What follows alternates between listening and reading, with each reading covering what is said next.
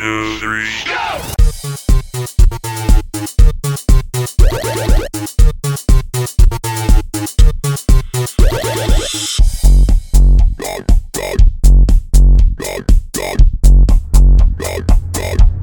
Salut Anouk, ça va bien ? Salut, ça va et toi ? Bah très bien. Alors tu es athlète, championne athlète, ouais. Coach et entrepreneur aussi. Ouais. Je crois que tu tiens à rajouter ces derniers trucs. Alors tu es athlète et championne en course à obstacles. Ouais.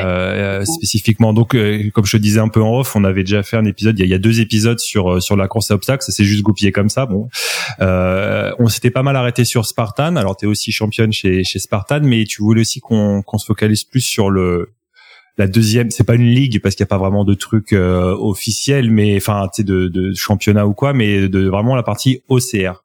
Ouais. Spécifiquement. Donc tu peux nous, pour les gens qui n'auraient pas écouté l'épisode précédent, rappeler rapidement ce que c'est l'OCR et puis en quoi c'est différent de Spartan Race, même s'il y a quand même des... En fait, de base, l'OCR, c'est la discipline de manière générale. Donc au final, Spartan fait partie de l'OCR. Au final, hein, c'est... Parce que en anglais, c'est Obstacle Course Racing. Donc, c'est... Vous avez vu l'accent anglais, tu notes. Ouais, nice. Et en fait, Spartan Race, les règles... sont un petit peu différentes, c'est juste ça, et les obstacles vont être peut-être un peu moins techniques. En fait, quand vous faites une Spartan Race, vous pouvez rater un obstacle. Enfin, en fait, vous avez qu'un essai la plupart du temps sur l'obstacle. Vous loupez l'obstacle, vous faites une série de burpees, 30 sur un format classique ou 15 sur un format stadium, et vous repartez, quoi. OCR, en fait, enfin, ce qu'on appelle plus l'OCR, en fait, on n'a pas le choix. On n'a pas le choix de louper l'obstacle. On peut pas louper un obstacle. Donc, on est obligé de réessayer l'obstacle jusqu'à ce qu'on y arrive, en fait. Ou qu'on abandonne. Ou qu'on abandonne. Si vraiment t'y arrives pas. Ouais. Mais, on a un bracelet, en fait. Donc ça, c'était la règle classique. Là, ils sont en train de changer 2-3 règles, mais la règle de base, c'est on a un bracelet qui signifie qu'on a franchi tous les obstacles. Et il faut absolument finir avec ce bracelet. Si on n'arrive pas au bout d'un moment, si on se dit au bout d'une heure, sur un obstacle, j'en peux plus, j'ai les mains en sang, j'y arrive pas, parce que ça arrive souvent, en fait, on se fait couper son bracelet et en fait, on est comme hors course. Bon, on finit la course quand même, etc. Mais du coup, on n'est pas dans le classement. Ouais, t'es hors classement, quoi. Voilà, mais ça arrive. Ça arrive souvent que t'aies des gens, alors je te parle dans la partie comme toi qui sont dans les élites ou la partie pro, enfin tu nous diras la terminologie, où tu peux passer effectivement 1 heure sur un obstacle, où tous les top 10 sont à 1 heure sur un obstacle parce que ce jour-là c'est la merde, ça glisse, je sais pas, un truc. L'exemple c'est Londres, championnat du monde OCR en 2019.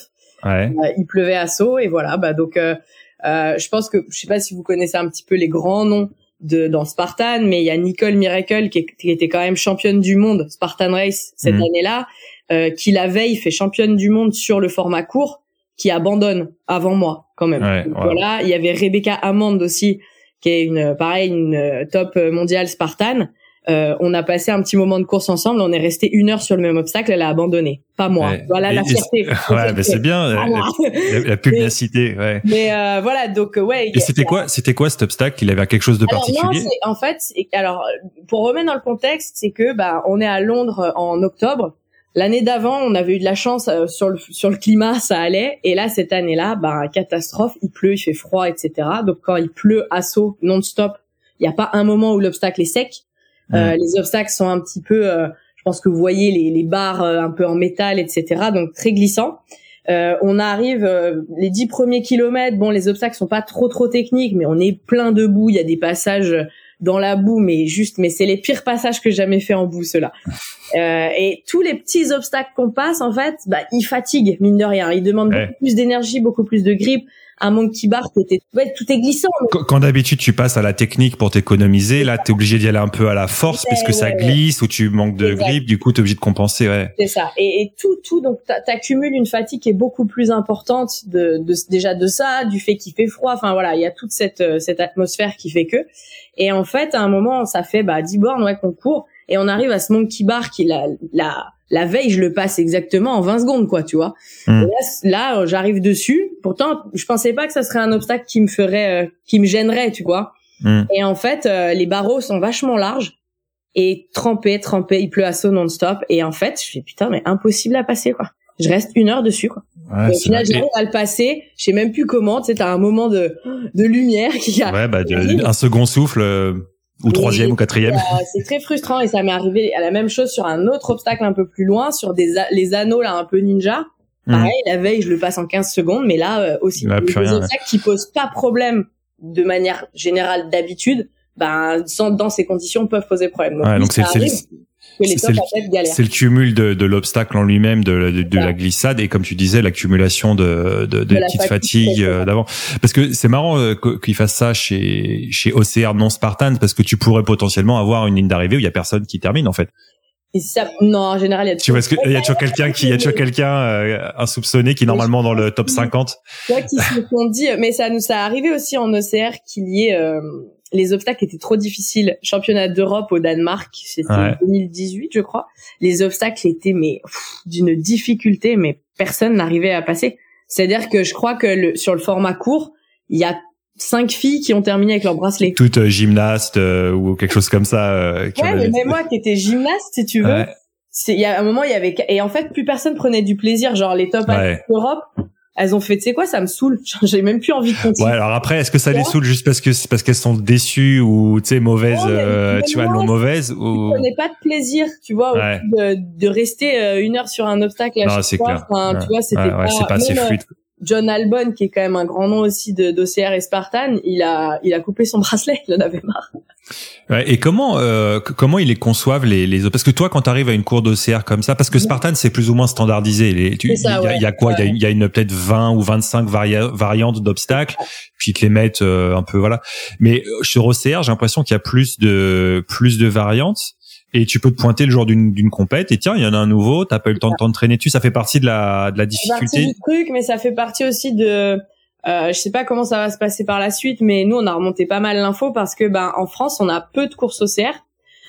Au Danemark et dans les autres pays d'Europe, ils ont beaucoup de courses OCR avec les mêmes obstacles qu'il va y avoir au championnat d'Europe. Donc, nous, on arrive, on découvre. Et eux, ils ont déjà de l'expérience sur les obstacles, donc c'est pas juste, tu vois. Donc, en fait, tu t'entraînes sur les petites courses qui ont pas nécessairement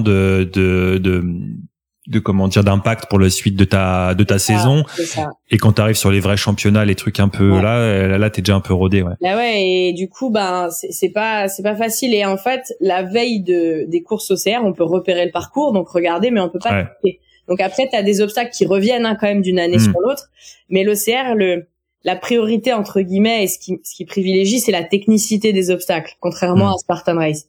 Et du coup comme le niveau technique augmente, tous les ans, il va y avoir, on repousse un peu plus le niveau, quoi. Il repousse de plus en plus. Et en général, c'est pas un obstacle qui est difficile, c'est l'enchaînement qui fait que, tu vois, ça devient vraiment chaud. Ouais. Ou alors, il y en a un qui peut t'avoir tué le cardio parce que t'as pas la technique et c'est dur de repartir. J'ai l'impression, moi j'en ai fait une course OCR non Spartan, et j'avais l'impression que c'était plus dense en termes d'obstacles. J'avais fait un 10 km, je crois. Et quand chez Spartan, t'auras peut-être 20 obstacles sur un super, un truc comme ça. Là, j'ai l'impression qu'il y en avait plus.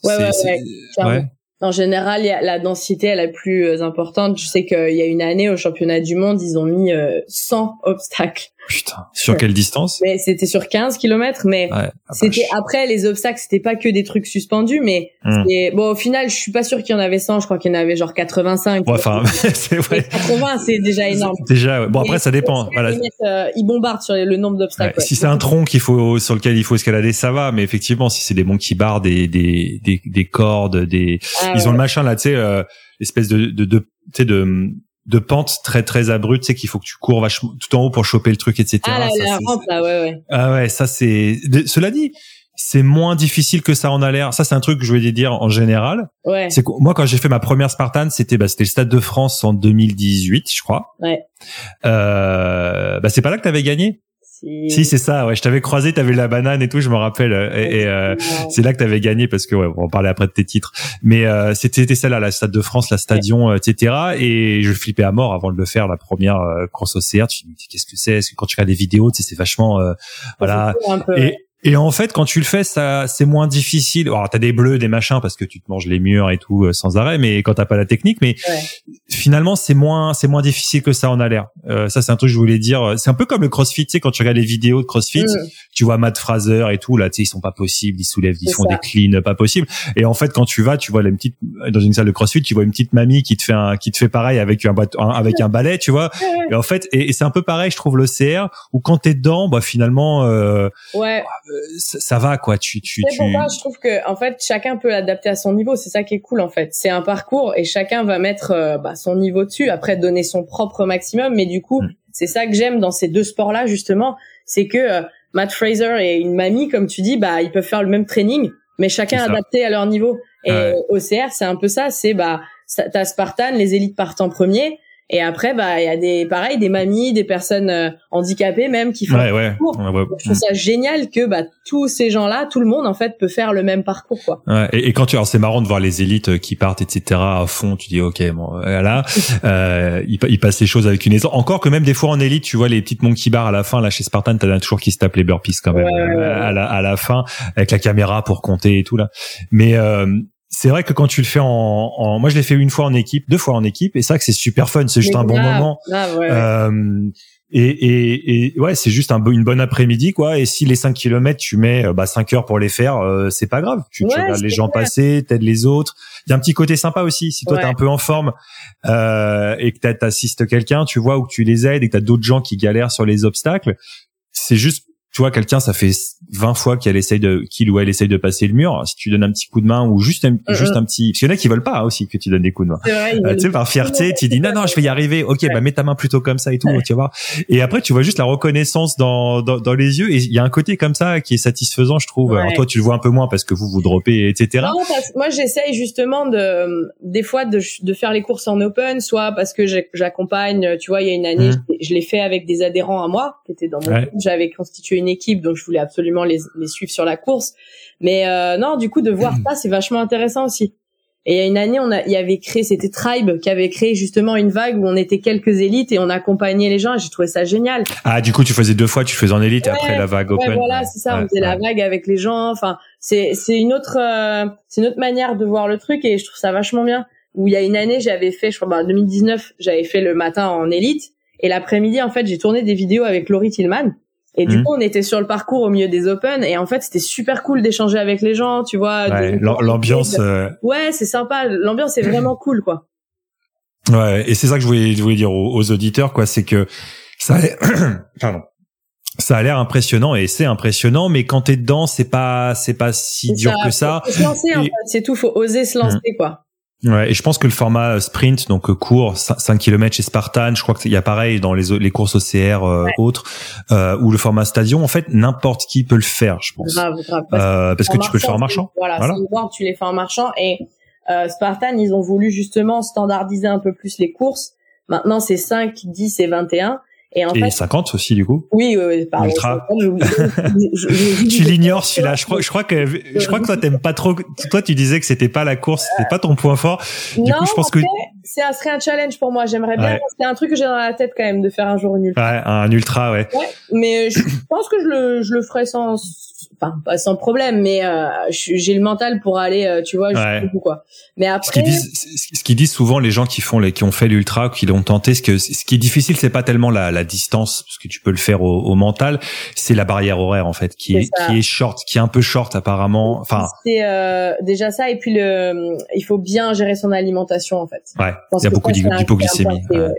Ah, c'est vrai. Après, pour en revenir à Spartan, c'est que les obstacles là, ils ont vachement simplifié les obstacles sur la sprint justement. En fait, les obstacles sont de plus en plus techniques, de la sprint à la beast en fait. Donc du coup, quand on fait une sprint, on va plus se retrouver avant avec un twister ou quelque chose qui est assez technique. Ils ont vraiment voulu simplifier cette partie-là. Même le multi-rig justement dont tu parlais à la fin, normalement sur la sprint maintenant, c'est que des anneaux. Donc c'est vachement plus faisable pour tout le monde, ouais. Ah ouais, c'est même plus facile que les barres parce que t'as l'anneau qui te suit un petit peu dans ton balancier. Franchement, je trouve ça. Après moi, non, je suis embêtée parce que j'aime bien le côté technique et j'aime bien les trucs courts. Mais je trouve ça bien pour que tout le monde puisse aussi participer à une Spartan, quoi. Mais j'ai l'impression que sur les stadiums aussi, C'est un peu plus dense que sur la sprint encore. Je pense qu'il y a plus d'obstacles par kilomètre. Ouais, c'est un format qui est spécifique, hein. C'est pas une sprint classique, le Stade. C'est un peu chaud. Un format vraiment spé. Et encore, on est en France, on a un format qui est plus soft. Les Américains, eux, ils ont un peu de l'assaut bike au milieu ou des calories au record, des pompes. Voilà, ils ont un peu, ça fait un peu version limite cross training et Spartan avec des obstacles Spartan au milieu. Ouais. C'est ce que j'allais dire. Les stadions, j'ai l'impression que c'est le format parfait pour les gens qui sont un peu explosifs, qui sont crossfitters, etc. Où t'as finalement peu de courses. C'est ce que j'allais dire, parce que du coup, en France, comme les charges sont assez légères comparées aux États-Unis et même, il y avait pas, par exemple, la deuxième année en 2019, il y avait pas les box jump, il y avait pas les pompes, il y avait pas plein de choses. Du coup, les deux qui s'en sont sortis ou gagnés, c'est des trailers, quoi. Donc, non, un vrai format stadion, c'est vrai que c'est plus pour le côté puissance, force, etc. Et après, quand tu passes sur la super et au-delà, là, par contre, c'est des courses, quoi, parce que en tout cas chez Spartan, parce que comme on disait, c'est plus espacé les obstacles, et donc c'est vraiment de la course, j'ai l'impression, si tu veux. En plus, on est souvent dans un milieu un peu spécial. Souvent en Spartan, on va être en montagne, il va y avoir souvent du dénivelé. Bon, ça arrive qu'il y ait une course assez plate comme Jabline. Ouais. Mais c'est quand même pas mal pour les coureurs, ouais. Ouais, quand tu tapes Morzine ou avant c'était quoi là, c'était sur le circuit Paul Ricard, c'était je sais plus comment il l'appelait. Paul Ricard. Ouais, non, ils avaient le Castellet, c'est ça, Castellet, c'était Castellet, ils appelaient la course. Là, c'était chouette. Enfin, Morzine, j'ai fait que le sprint pour des questions de temps. Mais j'ai fait la biste et la super au Castellet, et là tu cours dans le massif des morts, et qu'est-ce que c'est beau, t'es vraiment tu regardes quand t'as pas de charge, hein, parce qu'ils avaient mis 2-3 obstacles, parce qu'un obstacle, c'est pas juste juste pour préciser aussi pour les gens, c'est pas juste un mur ou un truc comme ça. Des fois l'obstacle, ça peut être tu marches 500 mètres avec 200 mètres de dénivelé avec ton sac de 30 kilos pour les hommes et 20 pour les femmes, un truc comme ça. Non, c'est moins pour les femmes. Ou moins, et tu finis pour remonter, t'es quasiment en fente avec ton sac, et donc ça, c'est un obstacle, mais qui dure 20 minutes, quoi. Ça tue, quoi. Et quand tu vois les élites, justement, qui font ça en courant, et toi, t'es au bout de ta vie, c'est là que tu vois quand même la différence, quoi, entre les niveaux, quoi.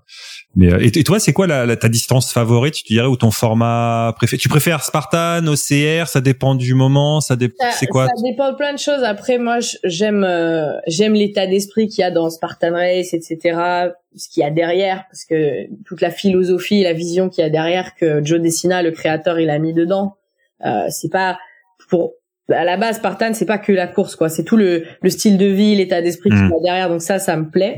Après, je me plais moins, on va dire, sur les obstacles de Spartan, parce que c'est moins technique. Et moi, j'adore faire le singe, entre guillemets. Donc, tous les obstacles techniques en OCR, ils vont vachement me plaire, quoi. Et ça m'amuse de me dire, purée, comment je vais passer cet obstacle, et d'essayer de trouver la solution, en fait. Spartan, c'est moins le cas. T'arrives, tu te jettes dessus, tu passes, et voilà, ça passe ou ça casse, si ça glisse. Mais voilà, je trouve ça vachement intéressant sur OCR. Donc déjà, je m'éclate plus sur OCR maintenant. Mais après, en fait, j'aime bien les formats courts, parce qu'effectivement, j'aime pas courir, mais sur OCR, le format 3 km, il est juste monstrueux, c'est l'enfer. C'est-à-dire que pendant 25 minutes, t'es au bout de ta vie. C'est horrible. Ouais, tu fais un WOD, quoi. Ah, en fait, c'est un format mais dégueulasse, c'est horrible. Mais et en même temps, je pensais que j'étais plus performante sur le court, mais finalement, les meilleurs perfs que j'ai fait sont sur des formats longs. Donc, parce que en fait, je pense que l'enchaînement d'obstacles, moi, je l'encaisse vraiment bien, et j'ai une concurrence sur ce côté-là, en fait. Ah ouais. Et pas forcément tout le monde. Donc même si c'est 15 km, comme il y a une grosse densité d'obstacles, je m'en sors quand même bien. En fait, toi, vu que tu t'en sors bien là-dessus, en fait, sur les formats courts, ça, y a pas assez de temps pour que ça fasse la différence. Ouais, ça, exact. Alors que quand tu vas sur des trucs plus longs, la différence, elle va se faire vachement, tu vois, sur la course. Faut bombarder grave entre les obstacles. Moi, je suis asthmatique, je fais de l'asthme à l'effort. Ouais. Donc, quand c'est des courses très courtes, j'ai du mal à me mettre dedans de respiration. Je suis vraiment en crise d'asthme toute la course. D'accord. Quoi, ça, c'est sur les formats courts. Sur les formats plus longs, tu dois plus t'économiser. Ça, sur j'ai le temps de me mettre dedans en termes de respiration, quoi. Et donc, chez OCR, c'est 3 et 15 km, les formats? Ouais, alors, on dit 3, mais 3, des fois, c'est plutôt 5, des fois. Mais c'est en général, il y a un format court qu'ils appellent un short et un long, en fait. Donc, c'est 3, 5 et 10, 15, on va dire, les ordres de grandeur. L'autre, il est souvent 15, 15. Okay, après, ouais. Ça, je parle sur les championnats Europe et monde. C'est standardisé comme ça. Maintenant, il y a une fédération mondiale qui a créé aussi donc deux formats. Est-ce que, je me demande si c'est pas 10 qu'ils ont gardé du coup. Je sais pas, j'ai un doute. Bah, ça serait logique d'avoir genre 10 et 21 pour retrouver les trucs un peu d'athlétisme. Ils font pas 21, ça c'est non, sûr. C'est, non, mais il y a un court et un long, mais je sais plus s'ils ont gardé 3 et 10 ou 12 ou un truc comme ça, ouais. Et toi, donc toi, tu préfères sprint super, à peu près, ou format long, ce que tu disais, enfin. Ouais, je préfère sprint super, c'est sûr, chez Spartan. Et donc, si elle est plus longue, tu disais, ouais, tu vas peut-être tenter, tu vas voir, c'est quoi ton projet là-dessus, c'est juste pour, C'est juste pour le fun, comme ça, après, c'est de se dire bon là cette année c'était un peu spécial enfin l'année dernière, mais du coup de se mettre un challenge un peu différent peut-être sur Spartan et de se dire bah tiens est-ce que je suis capable de faire un truc un peu long comme ça. T'as déjà fait une beast le semi? Ouais, j'ai déjà fait une beast sur les à Tahoe, sur les championnats du monde 2 fois. Elle doit être super celle-là. C'est long. Non, mais c'est un cadre qui est juste mythique. C'est là qu'ils font ils font des ultra trails aussi autour du truc là des fois. C'est très beau, mais après c'est vraiment intense et les conditions sont très difficiles à chaque fois. T'es en altitude un peu non en plus. Ouais, t'es en altitude et puis t'as le froid en général, il fait hyper froid. Les 2 fois où la première fois j'ai fait une vraie hypothermie, j'étais vraiment pas bien, je sais même pas comment j'ai terminé. C'est-à-dire qu'il y a un moment de course où je me souviens plus ce qui se passe. Ouais. Mais c'est bien ça. Moi, je trouve ça bien, ça. C'est du coup, t'es là, t'es au mental. C'est ça qui est chouette dans les courses comme ça où tu peux vraiment, tu juste, t'es une sorte d'hypnose. Enfin, tu t'es en mode automatique. Ton corps dit, faut que j'avance.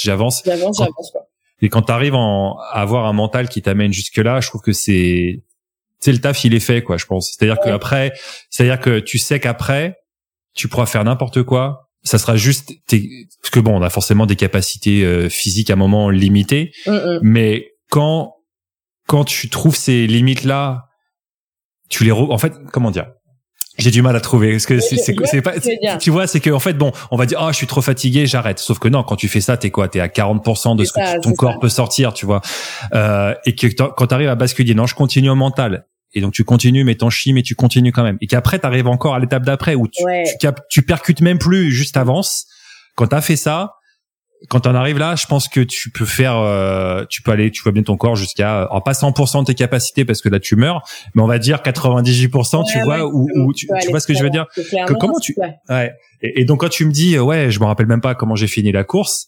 Moi, je dis, c'est bon, je me souviens pas d'un moment, en fait. Ouais, d'un moment, un moment où, j'ai réussi, on était 2, en fait. Donc, déjà, on a réussi à soutenir, mais à un moment, on n'arrivait même plus à se parler tellement que c'est ça. Ouais. Et je me suis assis. Ça m'est arrivé plusieurs fois de faire des hypothermies, en fait. D'accord. Et ça m'est arrivé plusieurs fois d'être dans des états comme ça, mais de toujours trouver les ressources au fond pour avancer, tu vois. Même à Londres, là, dont je parlais, en OCR, là, pour moi, j'ai encore repoussé mes limites plus loin. Encore plus. Encore plus, parce que on avait froid. En même temps, j'avais moins froid que les autres. Je sais pas, je suis un peu plus solide et tout, donc elles étaient au bout du rouleau. Moi, j'étais là, j'ai froid, mais ça tient. Tu dis ça, mais vous aviez autant froid les unes que les autres, parce que la température, c'était la même pour tout le monde. Tu l'encaissais mieux ou tu l'acceptais mieux. Mais attends. C'est mieux. Réduis pas ton... Non, c'est sûr. Tu vois. Mais après, ce qui est difficile en OCR, c'est d'être confronté à l'échec à chaque fois.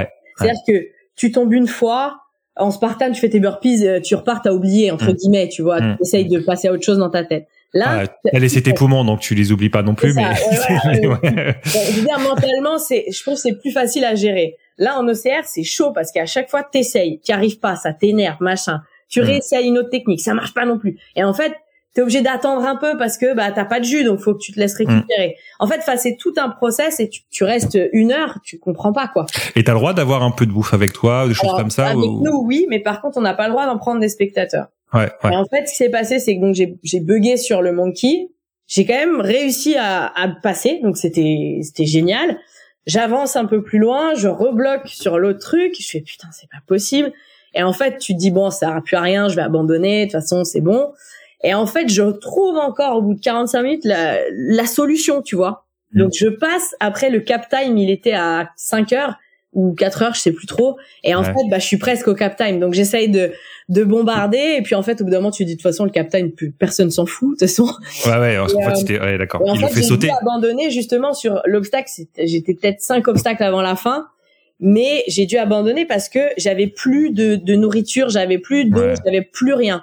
Donc, au bout d'un moment où tu réessayes pendant 30-35 minutes sur un obstacle, mais que t'as plus non plus les ressources qu'il faut. Ben non, ouais. Depuis, ça faisait presque 5 heures que j'étais sur le parcours. T'es à moitié hypothermie, enfin, émotionnellement, t'es dans un état terrible. Mais je continuais quand même, et au bout d'un moment, je me suis dit, bon, là, peut-être que là c'est la fin, quoi. Ouais. Parce que j'imagine il faut que tu gères combien de bouffe t'embarques et d'eau, parce que si tu pars, c'est un peu comme en Formule 1 quand ils font le plein ou pas, tu vois, parce qu'il faut que ça, même si c'est pas super lourd, mais bon, mais si t'as prévu. On part pas avec un backpack et tout, tu vois. Bah, c'est ça. On part sur OCR, on part pas du tout avec tout ça. Clair. On part avec une petite ceinture, quelques gels, quelques trucs. Et voilà, et du coup là c'était ça dure 5 heures plus le froid qui te crame des calories à tire-larigot. Ouais. Et du coup, qu'est-ce qui est-ce que tu t'as pu mettre le doigt sur pour toi ce qui a fait la différence en dire ça fait 1 heure que je suis dessus, mais à un moment je passe l'obstacle. Enfin, comment t'as pas abaissé les bras entre guillemets rapport aux autres? Tu te raccroches à tu chiales. En fait, tu passes par toutes les émotions, tu pleures, tu rigoles, c'est très très très puissant. C'est cool parce que tu vois, on est en France, on se soutient vachement, je trouve, quand on est sur une compète internationale. Donc j'avais vraiment Angélique, Sandra qui sont mes 2 acolytes, plus des potes qui étaient là, tout le monde était là à m'encourager. Donc après t'as des Français qui se passaient le mot, il y a nous qui galèrent sur ta qui venaient, tu vois. Donc j'étais jamais seule, mais au fond de toi t'es obligé d'aller trouver des ressources. C'est toi, c'est pourquoi t'es là, pourquoi tu fais ça. Anouk, ça fait 1 an que tu t'entraînes pour ça. Tu vois, tu dois aller retrouver des trucs parce que sinon t'abandonnes. Si tu penses à tout le reste, il fait froid, t'y arrives pas, ça casse les couilles, machin, t'as faim, t'as tout ce que tu veux. Si tu restes là-dedans, c'est fini, tu t'arrêtes.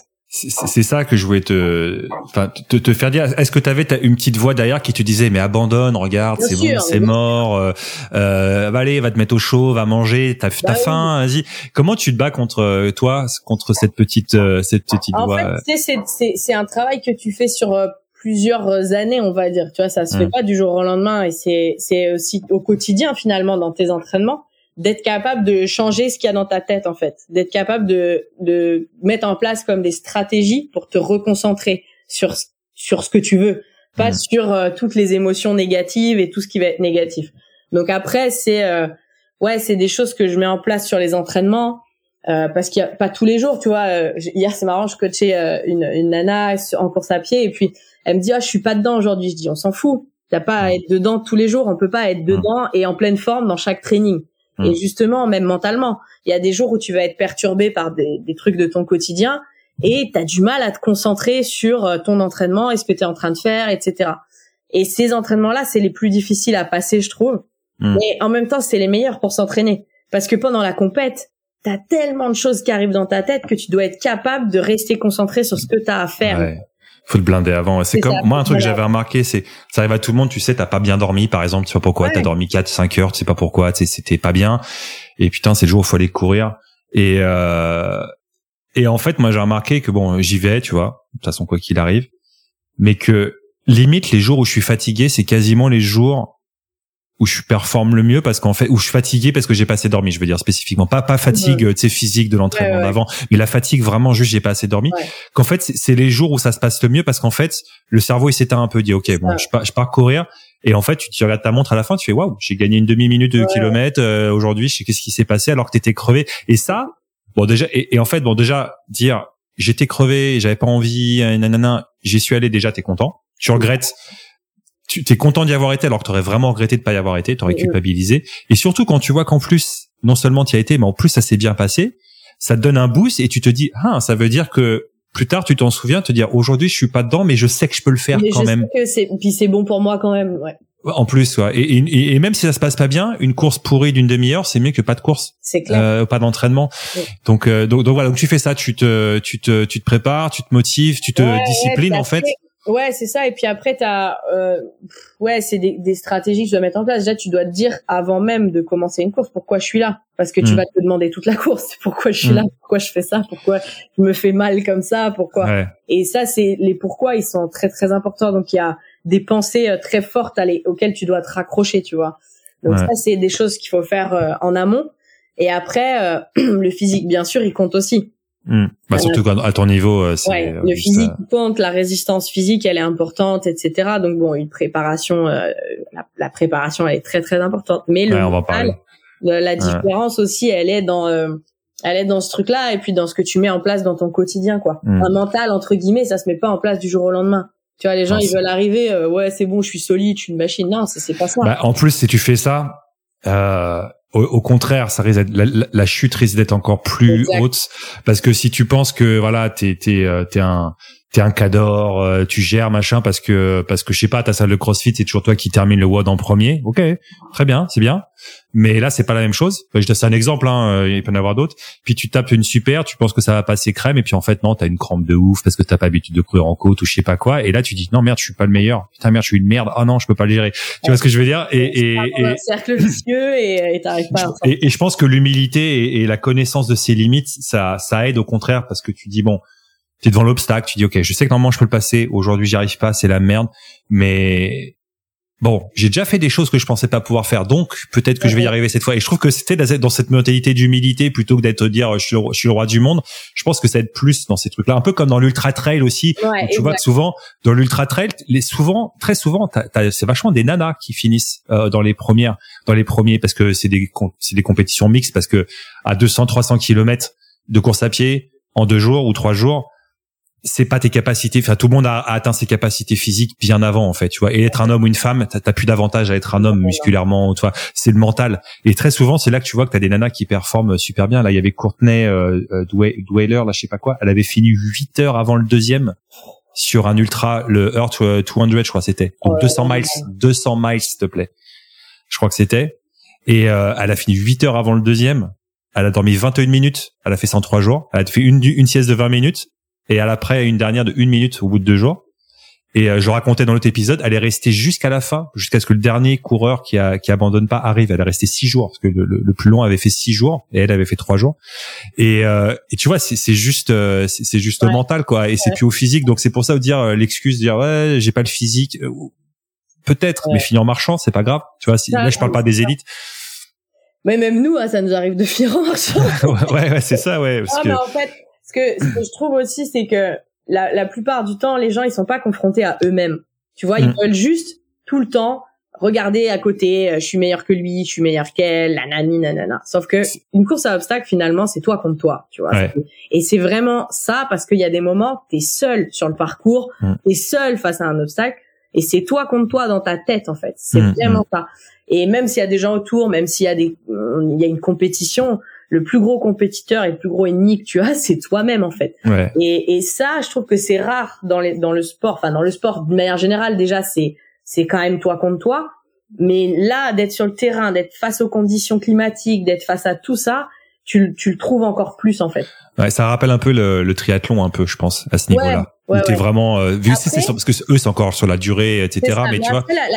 La différence encore, c'est, t'es confronté à des trucs tout le temps, des obstacles tout le temps. Que le triathlon, c'est des obstacles dans ta tête, mais nous, ils sont concrets, les obstacles. Et du coup, des échecs concrètement. Ils sont physiquement manifestés, quoi. Y a pas de... C'est ça, ouais. Et t'as vraiment des solutions à trouver sur le moment, quoi. Et quand t'es poussé à l'extrême de ton physique, quoi. Ça m'est arrivé une fois, sur la super au Castellet, justement la première super que je faisais, et j'ai fait la connerie de faire cette course pour la première fois avec une nouvelle paire de semelles. Ah, bonne idée ça.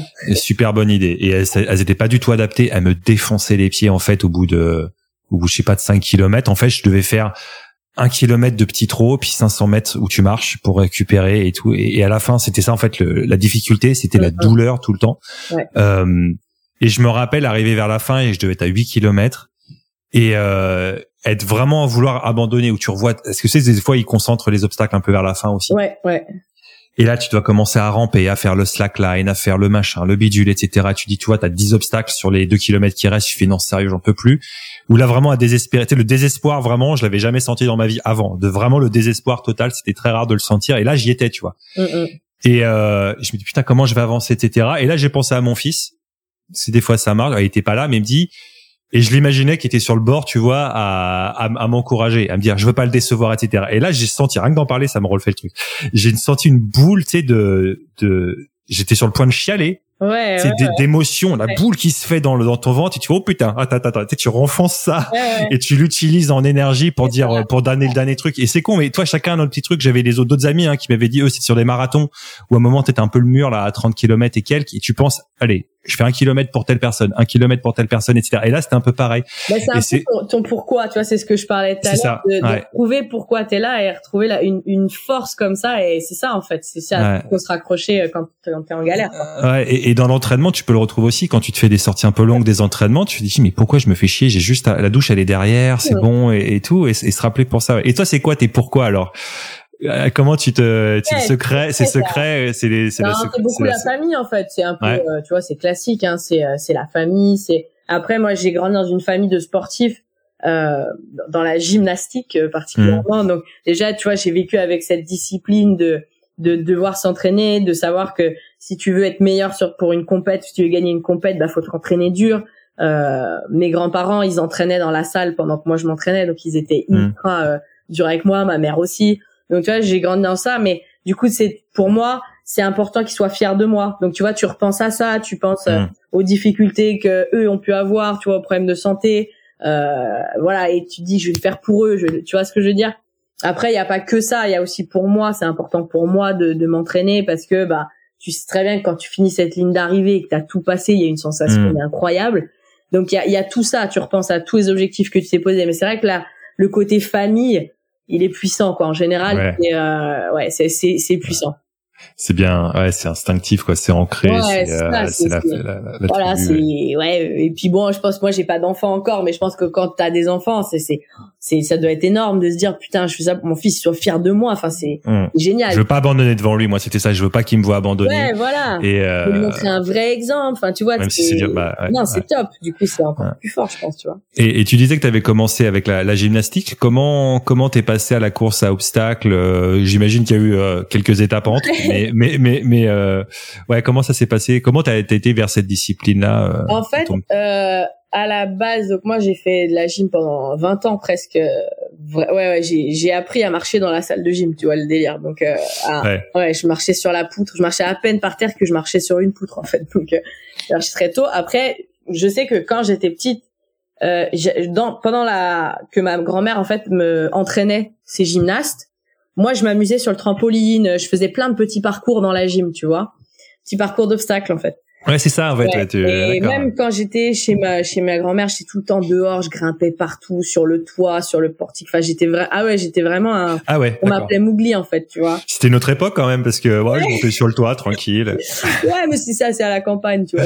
Ouais, non, c'est sûr. Ouais, à la campagne, c'est un autre délire, tu vois. Mais voilà, déjà il y a eu ce fond là entre guillemets où j'étais toujours à grimper, je voulais faire du cirque, tu vois, enfin, j'étais dans ce délire et puis j'ai fait via les tu sais moi je suis coach de fitness aussi et on avait tous les ans des séminaires annuels pour les coachs, les instructeurs. Ouais, attends, parce que là, t'as quand même sauté une étape. T'es passé de j'ai 8 ans, je monte sur des toits à la campagne et après je suis coach. Donc t'as fait quoi? T'as fait T'as fait une fille, c'est ça, ouais. J'ai fait STAPS au milieu. Et... Juste parce que t'adorais le sport, quoi. C'est ça que tu voulais faire, tu te voyais pas. Je me suis dit, qu'est-ce que je vais faire? À la base, je voulais être comédienne, je voulais être actrice. Ouais. Et je me suis dit, ma mère m'avait dit, mais pour faire une école, je veux que t'aies quand même un diplôme où tu pourras vivre au cas où, machin. Et du coup, j'ai dit, je choisis le sport, forcément. Donc, j'ai fait STAPS. Et en fait, en parallèle, j'ai passé mes diplômes, ce qu'on appelle les BP, donc les brevets professionnels, j'ai passé gym en premier, forcément, pour être entraîneur de gym, et après, j'ai passé fitness. Et en fait, mais tu pourrais presque être cascadeuse, en fait, ça mélangerait les deux. Et tu sais que j'y pense, hein. Franchement. Après, c'est super chaud, il y a, tu vois, les techniques et tout, mais t'as la soupe. Je pense que ça s'allie pas aux courses, tu vois. Ouais, non. Ça sera peut-être une reconversion à penser. Ouais, non, mais est-ce que tu, c'est vrai que tu peux te blesser et tout, mais bon, je pense que t'as la souplesse, t'as la muscu et tout. Quand tu fais des sports de combat, donc tu vois. En plus, c'est bon, Non, mais je veux pas faire, cascadeuse, je veux un rôle, genre Lara Croft, tu vois. Ah, ouais, d'accord. Ah ouais, carrément. Là, tu vises, mais t'as raison. Ouais, mais faut viser. Bien sûr. Et en fait, après, du coup, on avait fait, donc voilà, j'ai fait du fitness. Après, au final, pour la petite info, c'est que j'ai adoré le fitness, en fait. J'ai aimé ce côté donner les cours et notamment les Smiths où ça me plaisait à la fois de me déchirer physiquement, entre guillemets. C'est quoi la simile, excuse-moi, c'est... Les cours comme Body Attack, Body Pump, je sais pas si t'as déjà entendu. Ouais, c'est les cours coachés un petit peu, qu'on imagine. Musicalisés, okay. Tout ça, mais franchement, ce que j'aime, c'est que c'est des vrais entraînements, c'est pas juste tu fais du step et puis du cuisse abdos fessier, tu vois, il y a un vrai fond derrière, tu vois, ça m'a beaucoup plu. Et j'aimais bien ce côté, tu t'entraînes, c'est dur et tout, mais en même temps, tu le partages avec les gens, tu les emmènes avec toi, c'est un vrai échange d'énergie. Et moi j'ai eu la chance de donner des cours à l'Aqua Boulevard où t'as 150 personnes par cours, donc c'est un show quoi, donc un cours et un show, mais voilà, c'est, ça m'a beaucoup plu, donc j'ai fait ça pendant plus de 10 ans. Mais tu faisais ça combien de fois par jour du coup, parce que alors l'Aqua Boulevard je le faisais pas tous les jours, mais tu donnes des fois je donnais 3-4 cours par jour. Ah ouais, donc t'es en forme quand tu fais ça. T'es en forme quand tu fais. C'est pas crevant d'ailleurs. Enfin, je veux dire, comment tu gères le. C'est crevant en fait. La fin de tes journées, t'es un zombie en fait. T'as plus rien parce que ça puise énormément mentalement et physiquement. Mais c'est chaud, c'est chaud. Mais même en termes de récupération et tout, comment tu fais, comment tu t'assures de pas te blesser et tout ça. J'imagine que t'étais plus jeune. Non, c'est super dur comme métier. Parce que c'est sûr qu'à 22, 23 ans, tu récupères mieux qu'à 32, 33 ou 42, 43, mais quand même, ça m'a l'air, c'est usant. C'est très dur. Et souvent, on sous-estime ça. Mes profs de fitness et instructeurs vraiment sur les estrades et tout, dans les cours Les Smiths, c'est ultra fatigant. Parce qu'en plus, tu parles en même temps, machin et tout. Enfin, t'as pas juste l'effort, t'as en plus embarquer les autres, quoi. Donc, mais c'est un échange d'énergie, je trouve, tu vois. Mais c'est ça qui m'a plu là-dedans. Et en fait, donc il y avait des séminaires donc organisés par Planète Fitness, qui est la boîte qui a les Smiths en France. Et en fait, l'idée c'était de faire progresser les instructeurs sur une semaine, de retrouver aussi, de tous se retrouver, etc. Et ils avaient créé des bootcamps, 3 jours de camp intensif, et on choisissait notre thème. Ça pouvait être plus autour de la danse, plus autour des sports de combat, etc. Et moi, j'ai choisi commando. Et je l'ai fait 3 années de suite. Ça m'a plu. Voilà, pendant 3 jours, on était comme des militaires, comme des recrues. Et on était encadrés par des anciens forces spéciales, commando, etc. Et la première fois où j'ai fait le parcours du combattant, pour moi, ça a été une révélation, quoi. Et surkiffé. Et en plus, j'ai performé, c'est-à-dire que je crois que j'ai été meilleure presque que tous les mecs et tout. J'étais sur les obstacles, t'as un avantage. Grâce à la gym et tout ça. Et puis quand t'es une femme aussi, parce que les gars, ils ont tendance plus à gonfler en volume. Et ils sont plus lourds en fait ils sont moins agiles, ils ont moins de vitesse, tu vois, il y a tout ça. Mais c'est vrai que je me sentais hyper à l'aise, tu vois. Et après, quand on m'a parlé de Spartan Race, j'ai fait on m'a dit tu veux pas créer une équipe. Je travaillais à Club Med Gym à l'époque. C'était est-ce qu'on peut pas créer une équipe. J'étais avec Olivier d'ailleurs des Tribe, Palou. D'accord. Et on a créé une équipe dans le club, et on les a emmenés, on s'est entraînés ensemble, et ça a été ma première Spartan comme ça en équipe. Et en fait, quand je l'ai fait, j'ai beaucoup aimé, et je me suis dit l'année prochaine, je le fais en individuel, mais je gagne. Quand vous l'avez fait en open du coup, en open comme ça, juste pour le fun en fait. Et tu t'es senti tout de suite à dire ça j'ai envie de le faire mais vite, j'ai envie de le performer, j'ai envie de. Fun c'est bien, mais péchu c'est bien aussi. Et je me suis dit à la fin l'année prochaine je le fais toute seule et je gagne. Et l'année d'après j'ai fait 2e sur le format sprint et 3e sur le format super en fait. D'accord. En âge groupe du coup, en élite direct. En élite. Il y avait pas de groupe à l'époque, tu vois. D'accord. Ouais. Et comment tu t'es préparé donc entre ce bootcamp et entre ce premier truc en équipe et après pour être en élite. Déjà, pour moi, le truc ça a été la course à pied parce que je courais de temps en temps mais c'était pas du tout mon fort. Et en tant que gymnaste, c'est pas trop ma filière, courir et tout. Donc là, je me suis mis beaucoup à la course à pied. Et après, toute la partie training, force et tout, ça a été plus facile, entre guillemets, parce que c'est des choses un peu classiques que je faisais déjà dans les clubs. Et en plus des cours, je me suis toujours entraînée à côté, tu vois. Mais ce que je veux dire, c'est comment t'as équilibré, comment tu t'es dit, OK, il faut que je cours tant de fois par semaine, tant de workouts par semaine, comment t'as planifié ça? Moi, je suis passionnée de prépa physique, donc déjà, depuis longtemps, je me forme beaucoup, en même temps, en parallèle de mon métier, sur plein de méthodes de prépa physique, je lis beaucoup de bouquins et tout, j'ai toujours fait ça. Après, j'avais 2 amis qui étaient très calés sur la prépa physique, donc je me suis aussi entourée d'eux pour quantifier les volumes d'entraînement, etc., pour m'aider en tout cas. Donc vous avez un peu analysé la distance, le nombre d'obstacles, qu'est-ce qu'il faudrait, comment équilibrer tout ça. C'était plus course à pied, comment on va faire, travailler les différentes filières énergétiques, etc., et tout ça. Donc ça a été intégrer la course à pied à tout mon planning avec les cours et avec tout ce que je faisais déjà, tu vois. Mmh. Ouais, donc t'avais déjà un petit staff et tout avec toi pour préparer tout ça. Donc c'était potes, en plus de ce que tu connais en plus. Non, appelle-le le staff, faut briller Garnier. D'accord, et t'as fait ça et t'as déchiré. Ouais. Et après, finalement, tu vois, tu te mets dedans et puis t'avances et puis en fait, du coup, je me suis retrouvée même après la première Spartan que j'ai fait en individuel, donc les 2 podiums dont je parlais, je me suis retrouvée au championnat du monde à Tahoe 2 semaines après, quoi. Donc là, qu'est-ce qui s'est passé? Quand c'est comme ça, quand t'es en élite, c'est quand même toi qui payes tous tes déplacements et tout. Ouais, Spartan, ils t'invitent pas, c'est pas le genre. Ouais. Tu payes juste pas le, éventuellement, là, ils nous avaient payé on avait, je crois, des hébergements qui étaient prévus quand même pour les élites. D'accord. Okay. Mais par contre, oui, le déplacement et tout ça, donc tu t'essayes de faire des cagnottes, de trouver des sponsors et tout. Au début, c'était un peu ça. Et puis après, tu te dis tiens, j'aime bien quand même. Puis en fait, petit à petit, le niveau il est monté, petit à petit, ça commence à se professionnaliser et tout ça. Mm. Et donc là, ça fait 3 ans que je suis vraiment à fond là-dedans, quoi. D'accord. Parce que justement, tu viens de dire professionnaliser, et j'ai vu plusieurs fois passer le terme Spartan Pro Team. Ouais. C'est quoi ce truc exactement? Parce que vous n'êtes pas payé par Spartan, si j'ai bien compris. Donc pourquoi pourquoi vous êtes pro team alors que d'autres ils sont juste élites?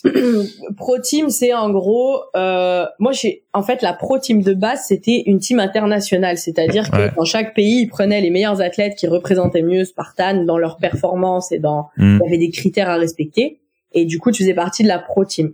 Après ils ont voulu faire une team par pays pour représenter un peu plus. Sauf qu'à chaque fois, il y a des critères, en fait, pour rentrer dans la team ou pas, quoi. Par exemple, c'est 2020-2021, je suis pas dans la pro team française, en fait. Parce que j'ai fait des performances, mais je rentrais pas dans certains des critères. Dans les critères. Donc, en fait, c'est un peu comme des ambassadeurs athlètes, en fait. C'est ça. Parce que Spartan, ils ont leurs ambassadeurs qui sont pas forcément des élites ou des top performeurs, mais c'est pareil, sauf qu'en plus, faut que t'aies performé. Et tu fais partie des top athlètes qui représentent le pays, en gros. D'accord, ok. Mais non, t'es pas, t'as des petits avantages de pas payer les dossards ou des choses comme ça, tu vois. C'est pas. Et t'as pas un salaire, c'est ça que je veux dire. Ouais, c'est pour ça que je voulais être sûr de ce que ça voulait dire pro team chez eux, quoi. D'accord. Et donc du coup, maintenant, donc tu disais, t'es préparatrice physique ou t'es passionnée de ça. Et donc du coup, maintenant que t'as quand même un petit passif sur l'OCR au sens large, du coup, tu fais aussi coach d'OCR. Et donc tu peux nous parler un peu de ça, comment ça se passe? Ouais. En fait, et ta vision du coaching pour l'OCR, qu'est-ce qui est spécifique et tout ça? Moi, si tu veux, je me suis beaucoup formée et je suis passée formatrice sur des programmes d'entraînement fonctionnel, notamment. Donc, l'entraînement fonctionnel, le côté, en fait, optimiser les mouvements du corps humain, ça, c'est mon kiff, tu vois. Pour la santé, parce que d'abord, de base, c'est pour la santé des gens. Et ensuite, pour la performance. Et donc, j'ai entraîné des athlètes en tennis, en basket, dans plein de sports différents. Et après, du coup, tu te poses la question de l'OCR parce que tu pratiques, tu dis, bon, moi, faut que je m'améliore, faut que je sois la meilleure. Moi, donc, j'ai un préparateur physique aussi, tu vois, donc tu essayes d'échanger, de te dire, parce que toi, t'es sur le terrain, tu comprends le truc, t'analyses un peu tout. Mais c'est pas facile parce que c'est une nouvelle discipline, donc on sait pas encore, tu vois, quel est le meilleur moyen. Et puis c'est très polyvalent en plus, comme parce qu'il faut être un très bon coureur quand tu veux être sur les formes un peu plus longs et avoir notamment au niveau de la musculation du haut du corps, ce qui va différencier des trailers, tu vois, où là faut pouvoir te hisser ou porter ton fichu. Il y a plein de qualités physiques en fait. Et c'est presque mutuellement exclusif parfois, faire du volume musculaire et avoir un profil pour courir. Tu vois, les triathlètes, souvent, ils sont ciselés, mais quand même plutôt minces par rapport à des crossfitters qui, eux, sont dans l'extrême opposé, quoi. Ouais. Et donc, lier ces deux-là, c'est ça qui est... Ouais. Alors, donc, c'est quoi ton approche, toi alors? Moi, mon approche, déjà, c'est que, déjà, il faut les bases. Et en fait, les gens oublient la prépa physique générale, tu vois. C'est-à-dire que les bases, c'est la mobilité. Est-ce que t'es capable de bouger dans des amplitudes complètes? Est-ce que t'es capable de bouger, enfin, déjà d'avoir tes bras au-dessus de la tête sans te sentir restreint dans tes épaules, dans ton haut du dos, sans créer de tension dans ta nuque, etc. Ça, c'est la mobilité. Alors, excuse-moi, la mobilité, du coup, ça va t'aider en quoi? Tout simplement. Ça va t'aider en tout. Ça va t'aider, en fait, déjà, ça évite de créer des compensations. Parce qu'on sait maintenant. Donc, ça va t'aider quand même sur la prévention blessure, notamment. Okay. Ça va t'aider à ne pas créer des douleurs articulaires. On le sait actuellement. Par exemple, si t'as mal dans le dos, on sait que souvent ça vient d'un manque dans la mobilité de tes hanches ou ailleurs, tu vois. En fait, s'il y a un manque dans une articulation, ça va se ressentir au-dessus et en dessous. Ouais, parce que ça se déplace voilà, plus loin et c'est là que ça bloque. Parce que tu vas faire quand même le mouvement, même si t'as pas la mobilité, tu vas le faire. Donc, ton corps est bien fait, il va trouver une solution pour le faire. Mais si cette zone elle est pas faite pour ça, bah au bout d'un moment, ça va créer une inflammation, une douleur. Tu vois. Okay. Donc pour améliorer la mobilité, qu'est-ce que tu préconises pour la mobilité? Déjà, il faut tester un peu. Faut savoir si on est capable d'aller dans les amplitudes complètes, etc. Et après, il y a énormément de choses. C'est ensuite quelle zone t'as à travailler en priorité. Et puis après, bah, tu vois, tu fais des petits exercices, notamment, moi, je les intègre dans des routines d'échauffement, par exemple, tu vois. Dans ta routine d'échauffement, comme ça, parce que la mobilité, ça se fait pas en 2 secondes. C'est vraiment un truc sur le long terme. Et c'est important aussi pour la longévité, tu vois, si tu veux durer dans ton activité physique, c'est essentiel. Tes tissus, ils ont besoin de rester élastiques, souples, etc., tu vois. Et j'imagine, l'âge aidant, ça prend de plus en plus d'importance. Et c'est aussi important pour l'efficacité de tes mouvements. C'est-à-dire que si t'es pas capable de rester suspendu, enfin, en tout cas, si t'es pas bien suspendu avec les bras tendus, tu vas être obligé de compenser d'une certaine manière, tu vas perdre de l'énergie, tu vois. Donc, en fait, il y a tout ça. Pareil, si t'as pas de mobilité dans ta rotation du haut du corps, eh ben, tu vas pas pouvoir aller chercher un barreau plus loin en même temps, tu vois. Ou alors tu vas te faire mal. Tu vas être restreint dans tous tes mouvements, en fait. Donc, si tu veux être efficace et gagner des secondes et gagner de l'économie d'énergie, parce qu'on parle de ça aussi. C'est-à-dire que chaque calorie, entre guillemets, va compter. On faut optimiser, l'énergie si tu veux performer ou juste t'améliorer, hein. Je parle pas de gagner des courses, mais juste de t'améliorer. Il y a un moment, il va falloir passer par cette efficacité de mouvement. Et ok, donc tu peux le faire. Vas-y. Pardon. C'est une base. En fait, si t'as pas ça de base, tu vas moins bien construire de la force, tu vas moins bien courir, donc tu vas moins bien construire ton endurance, et etc. Tu vois. Donc c'est vraiment la base pour toi, le socle, c'est la mobilité. Mobilité, mais on appelle ça la stabilité aussi. T'as la mobilité, faut bouger, mais aussi faut être capable de contrôler tes articulations, de les garder dans un bon alignement. Donc c'est les deux bases pour moi. Et donc pour toi, un bon échauffement qui inclut des travails de mobilité, c'est combien de temps? Ça dure combien de temps? 5 minutes, c'est pas 5 minutes, c'est pas forcément très très long. Après, c'est de se dire OK, quelle zone je vais travailler dans ma séance aussi, tu vois. Par exemple, je vais courir, ben je vais avoir besoin de mobilité dans ma cheville, je vais avoir besoin de mobilité dans ma hanche, de stabilité dans mon genou. Donc je vais faire quelques exercices de mobilité pour ces zones-là. Quelques activations, je vais dire, on va activer les muscles qui vont stabiliser. C'est un peu chaud, ouais. Et après, bah, tu remets en place les schémas moteurs des mouvements, donc tu fais quelques squats, tu fais quelques trucs, puis après tu pars dans ton échauffement cardio, etc. Mais je pense que c'est 5 minutes, même pas, tu vois, quelques minutes de mobilité, quelques exercices, c'est important, tu vois. Moi, ce que j'essaye de faire, c'est j'ai pris l'application GoWod pour ça. C'est pas mal, sauf que c'est pas 5 minutes, je pars plutôt sur du 15 minutes pour être sûr, parce que 5 minutes c'est quand même j'ai l'impression de pas tout faire. T'as avant et t'as après l'entraînement. Après je fais les deux. Alors des fois le celui d'après, je le fais pas tout le temps, sauf pour les zones qui sont vraiment douloureuses.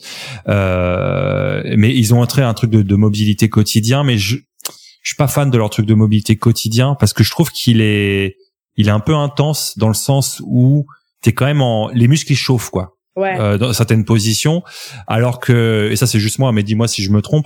Moi du coup pour la mobilité, ce que je préfère faire, c'est une fois que je suis froid, c'est partir sur du yoga en fait, ou du yin yoga, des assouplissements encore qui vont encore plus loin. Mais je sais pas s'il y en a un qui est mieux que l'autre en fait, parce que GoWod c'est bien ce qu'ils font, mais j'ai l'impression que ça chauffe et ça me détend pas. Je pense que c'est chacun, de toute façon chacun est différent si tu veux, donc faut savoir, tu vois, son ressenti. Après, donc y a rien qui te choque dans ce que je te dis. Non, c'est juste non, parce qu'en plus si tu t'es restreint dans certaines zones, bah tes muscles ils vont justement se contracturer pour enlever ta restriction, donc du coup ça me choque pas en fait. Bon, après, tu vois, quand moi je fais des programmes, là, tu vois, j'ai créé un programme de course à pied notamment pour enlever, pas enlever, mais essayer de courir sans douleur, etc. Bah, ça repasse par ces bases de mobilité. Et en fait, c'est dans tes échauffements, t'inclus quelques exercices de mobilité à chaque fois. C'est des petites routines en fait. Et c'est pareil pour, tu vois, j'ai créé un club justement de course à obstacles. Tu vois, je parlais de la préparation. C'est pareil, ma base, c'est d'abord, ok les gars, on fait des tests de mobilité. Donc à début, ce que je demande de faire aux gens, que ça soit dans le club de course à obstacles ou dans le programme de course à pied, voilà, je te propose une dizaine de tests et toi, tu vas t'auto-évaluer, tu vas essayer de ressentir tes restrictions sur ces tests, tu vois. Et toi, après, derrière, en fonction de ça, tu vas préconiser et en fait, une variante du programme ou d'adapter des trucs. En fait, déjà, je propose des exercices sur les différentes zones de mobilité. Donc, par exemple, si toi, tu vois que dans ton exercice de mobilité de hanche, t'es restreint sur la flexion, ben, du coup, tu vois, tu vas avoir des exercices qui vont être plus tournés autour des hanches. Donc, si tu vois que ta zone hanche, elle est un petit peu, moi, je propose de se tester et en donnant une note, mais en donnant vert si t'es à l'aise, orange si t'es un peu restreint et rouge si vraiment t'as une douleur. Et du coup, bah, tu vas travailler ta zone en fonction de ça, si tu veux. Ouais, c'est un peu ce que fait GoWod aussi quand tu fais leurs évaluations, quoi. Mais là, c'est plus, du coup, individualisé. Voilà. Et après, ben, du coup, toi, tu individualises aussi ton truc. Je pense que c'est important que chacun ressente lui-même le truc. C'est pas genre, toi, t'as ça, donc je te dis, je pense que c'est important que chacun ressente ses... Ah, il n'y a pas de recette. Il n'y a pas de recette miracle. Ouais. Mais après, alors, on était sur le premier point, donc pour le socle d'entraînement, c'était la mobilité. Alors, le deuxième, ça serait quoi après? Pour moi, c'est la force, mais de manière fonctionnelle. Souvent, les gens sont là, on fait du renforcement, etc. Ouais, d'accord, mais à la base, quand tu veux renforcer, tu penses à renforcer un muscle. Sauf que quand tu vas faire des mouvements d'une performance sportive, t'as pas un muscle qui travaille. Donc là, pour dire autrement, c'est-à-dire que on évite les travails sur machines qui vont cibler un groupe bien particulier ou. Bah, c'est pas on évite, c'est juste que ça va pas être très efficace en fait. Ce qu'il faut, c'est que ça soit, comme on dit, c'est transférable sur l'activité. Et en fait, ce que j'aime dans l'approche de l'entraînement fonctionnel, c'est qu'on travaille pas un muscle, on travaille un mouvement. C'est-à-dire que ton corps, il est fait pour faire des mouvements. Il n'est pas fait pour travailler en isolation tout seul. Donc, sauf si t'as vraiment une raison très particulière, genre tu fais de la kiné ou un truc comme ça. Oui, voilà. Ou renforcer un muscle stabilisateur, comme je disais, ou voilà. Mais ça, c'est dans un cas bien particulier. Mais de base, ton corps, si t'es bien et tout, il est fait pour bouger. Donc, si tu travailles un muscle tout seul, dans tes mouvements, il n'y a pas un muscle qui va travailler tout seul. Donc, et il n'y a pas que les muscles qui travaillent, il y a aussi les tissus, il y a aussi le système nerveux qui est mis en jeu. Donc, en fait, si tu veux pour moi être efficace dans un sport, bah, va falloir renforcer les mouvements fondamentaux qui sont dans ton sport, en fait. En plus, dans ton activité, qui sont dominants dans ton activité physique. Et donc, en OCR, c'est tous les mouvements, quoi. Okay. En général, de manière générale, moi, donc, je suis formatrice sur ça, sur l'entraînement fonctionnel. Je forme les coachs dans les écoles de formation sur des modules sur ça. C'est aussi de dire, pour que les gens soient en bonne santé, c'est une approche qui est très bonne aussi. Tu vois, si tu veux des résultats que esthétiques et tu veux des gros biceps et des machins, effectivement, ça va pas être l'approche la plus efficace. Par contre, si tu veux être en bonne santé, tu veux perdre du poids, tu veux t'améliorer peut-être en tennis, tu vois, tu me parlais de tennis, tu veux être meilleur dans ton petit jeu de tennis du dimanche, ben ça va être une bonne approche. Mais même si tu veux pas te niquer le dos à chaque fois que tu lèves ton bébé du sol ou ton gosse, le nombre de fois que ça arrive à des gens parce qu'on... C'est aussi, en fait, l'entraînement fonctionnel, ce qui est intéressant, c'est que c'est transférable, comme on dit, sur le sport, mais aussi sur ton quotidien. Et effectivement, quand tu vas te baisser pour ramasser ton enfant ou tu vas porter tes courses, c'est pas en faisant juste des biceps curls que ça va t'aider, en fait. Tu vois. Donc voilà, une approche qui pour moi est importante, c'est rendre le mouvement plus efficace. Ouais. Bah, c'est un peu ce qu'ils font aussi dans le CrossFit, hein, on en avait parlé dans l'épisode sur le CrossFit. Le CrossFit, c'est la base. Donc en fait, tu vois, t'as différentes écoles d'entraînement fonctionnel, le CrossFit, c'est exactement ça. Et souvent, le CrossFit, c'est vu comme on se déchire la gueule et no pain, no gain, mais c'est pas ça. Ça dépend, je vais modérer. Bien sûr. Voilà, ça dépend des box où tu vas, ouais.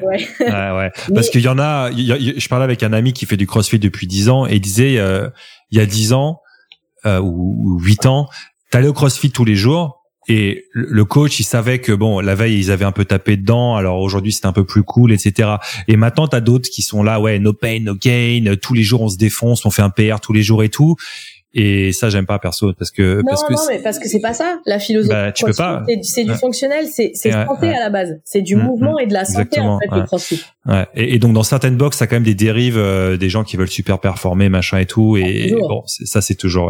Mais c'est vrai que dans l'approche vraiment de CrossFit à la base, c'est ça ou d'autres trucs. Hein, il y en a beaucoup qui font ça. Parce que tu peux pas être à 100% tout le temps, c'est pas possible. Non, c'est pas. En fait, c'est pas bon pour la santé non plus. En plus, quand on fait un sport à la base, c'est quand même aussi pour être en bonne santé.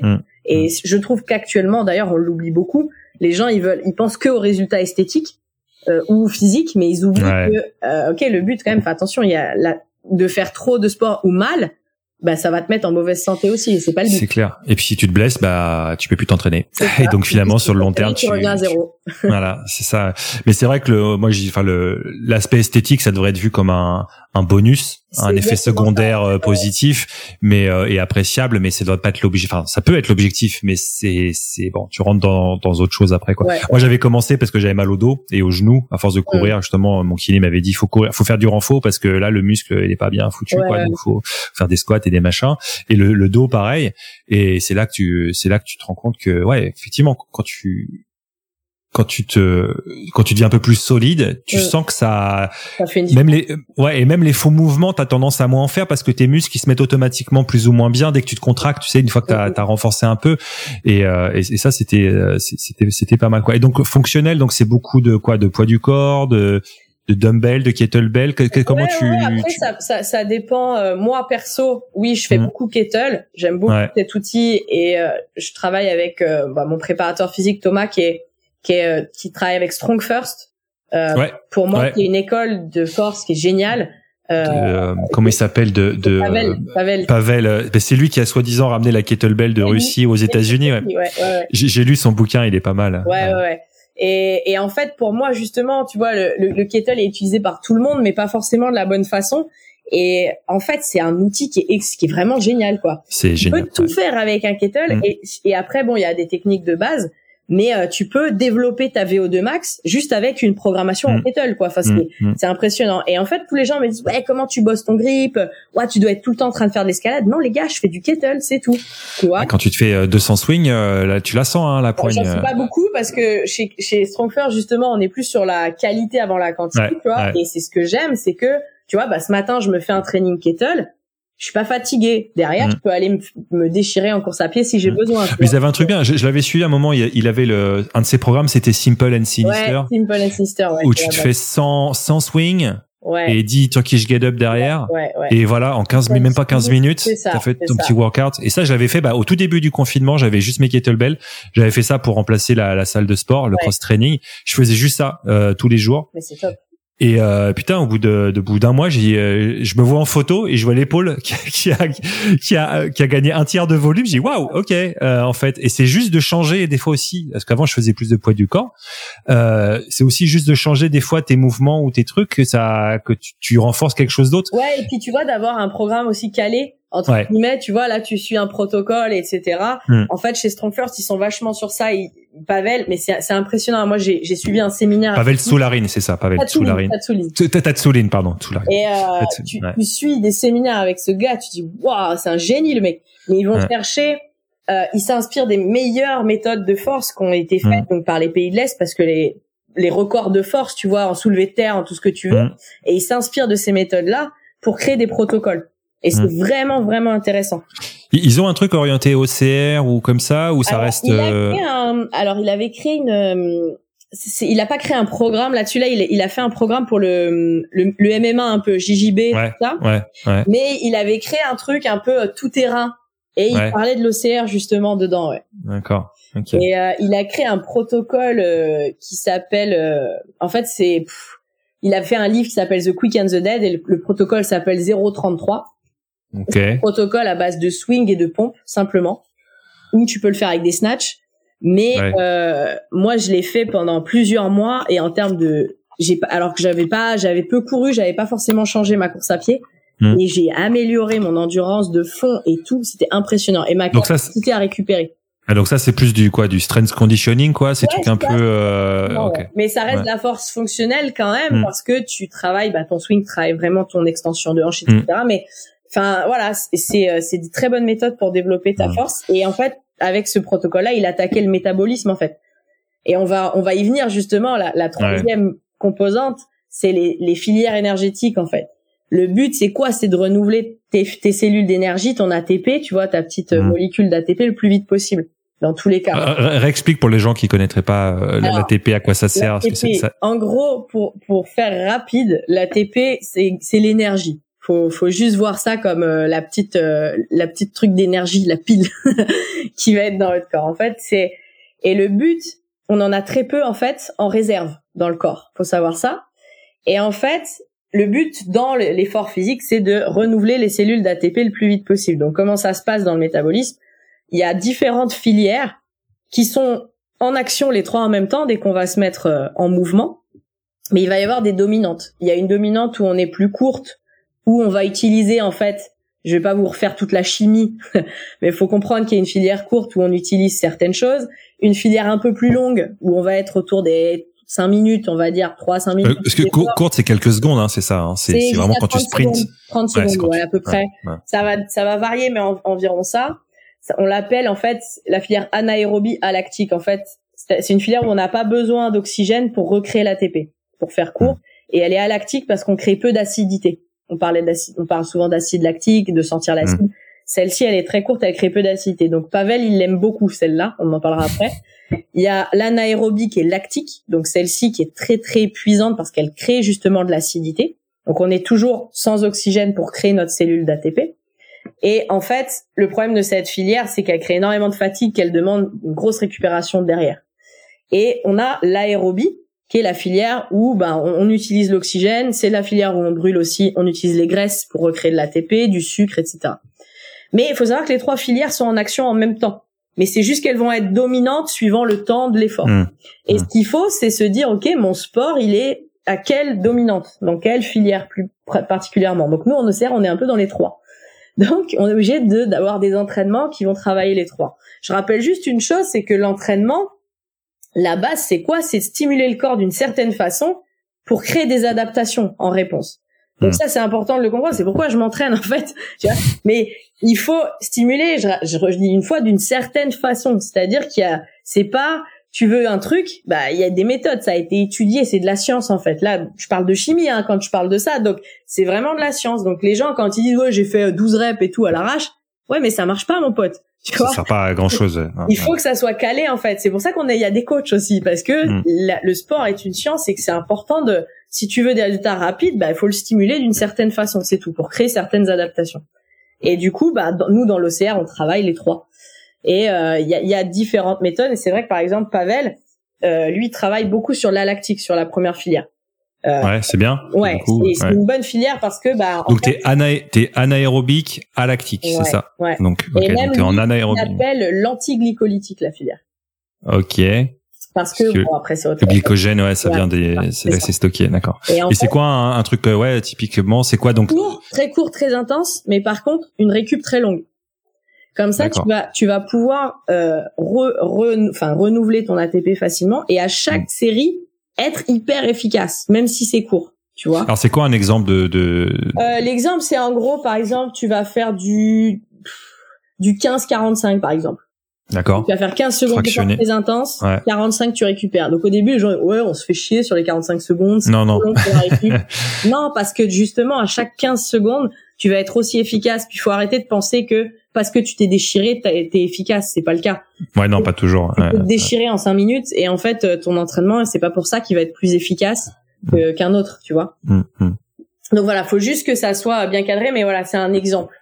D'accord, donc tu vas te faire, je dis n'importe quoi, des burpees pendant 15 secondes ou des snatchs ou je sais pas quoi.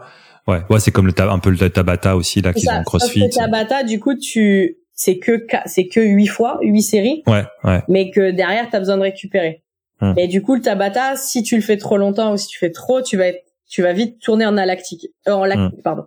D'accord, ouais. Ah, est-ce que c'est un peu plus long, la période d'effort? Ouais, d'accord. Ouais, donc c'est vraiment tuné. C'est comme le fractionné, c'est pareil. Des fois, tu te fais des fractionnés, moi, je suis sur du 30 et 90.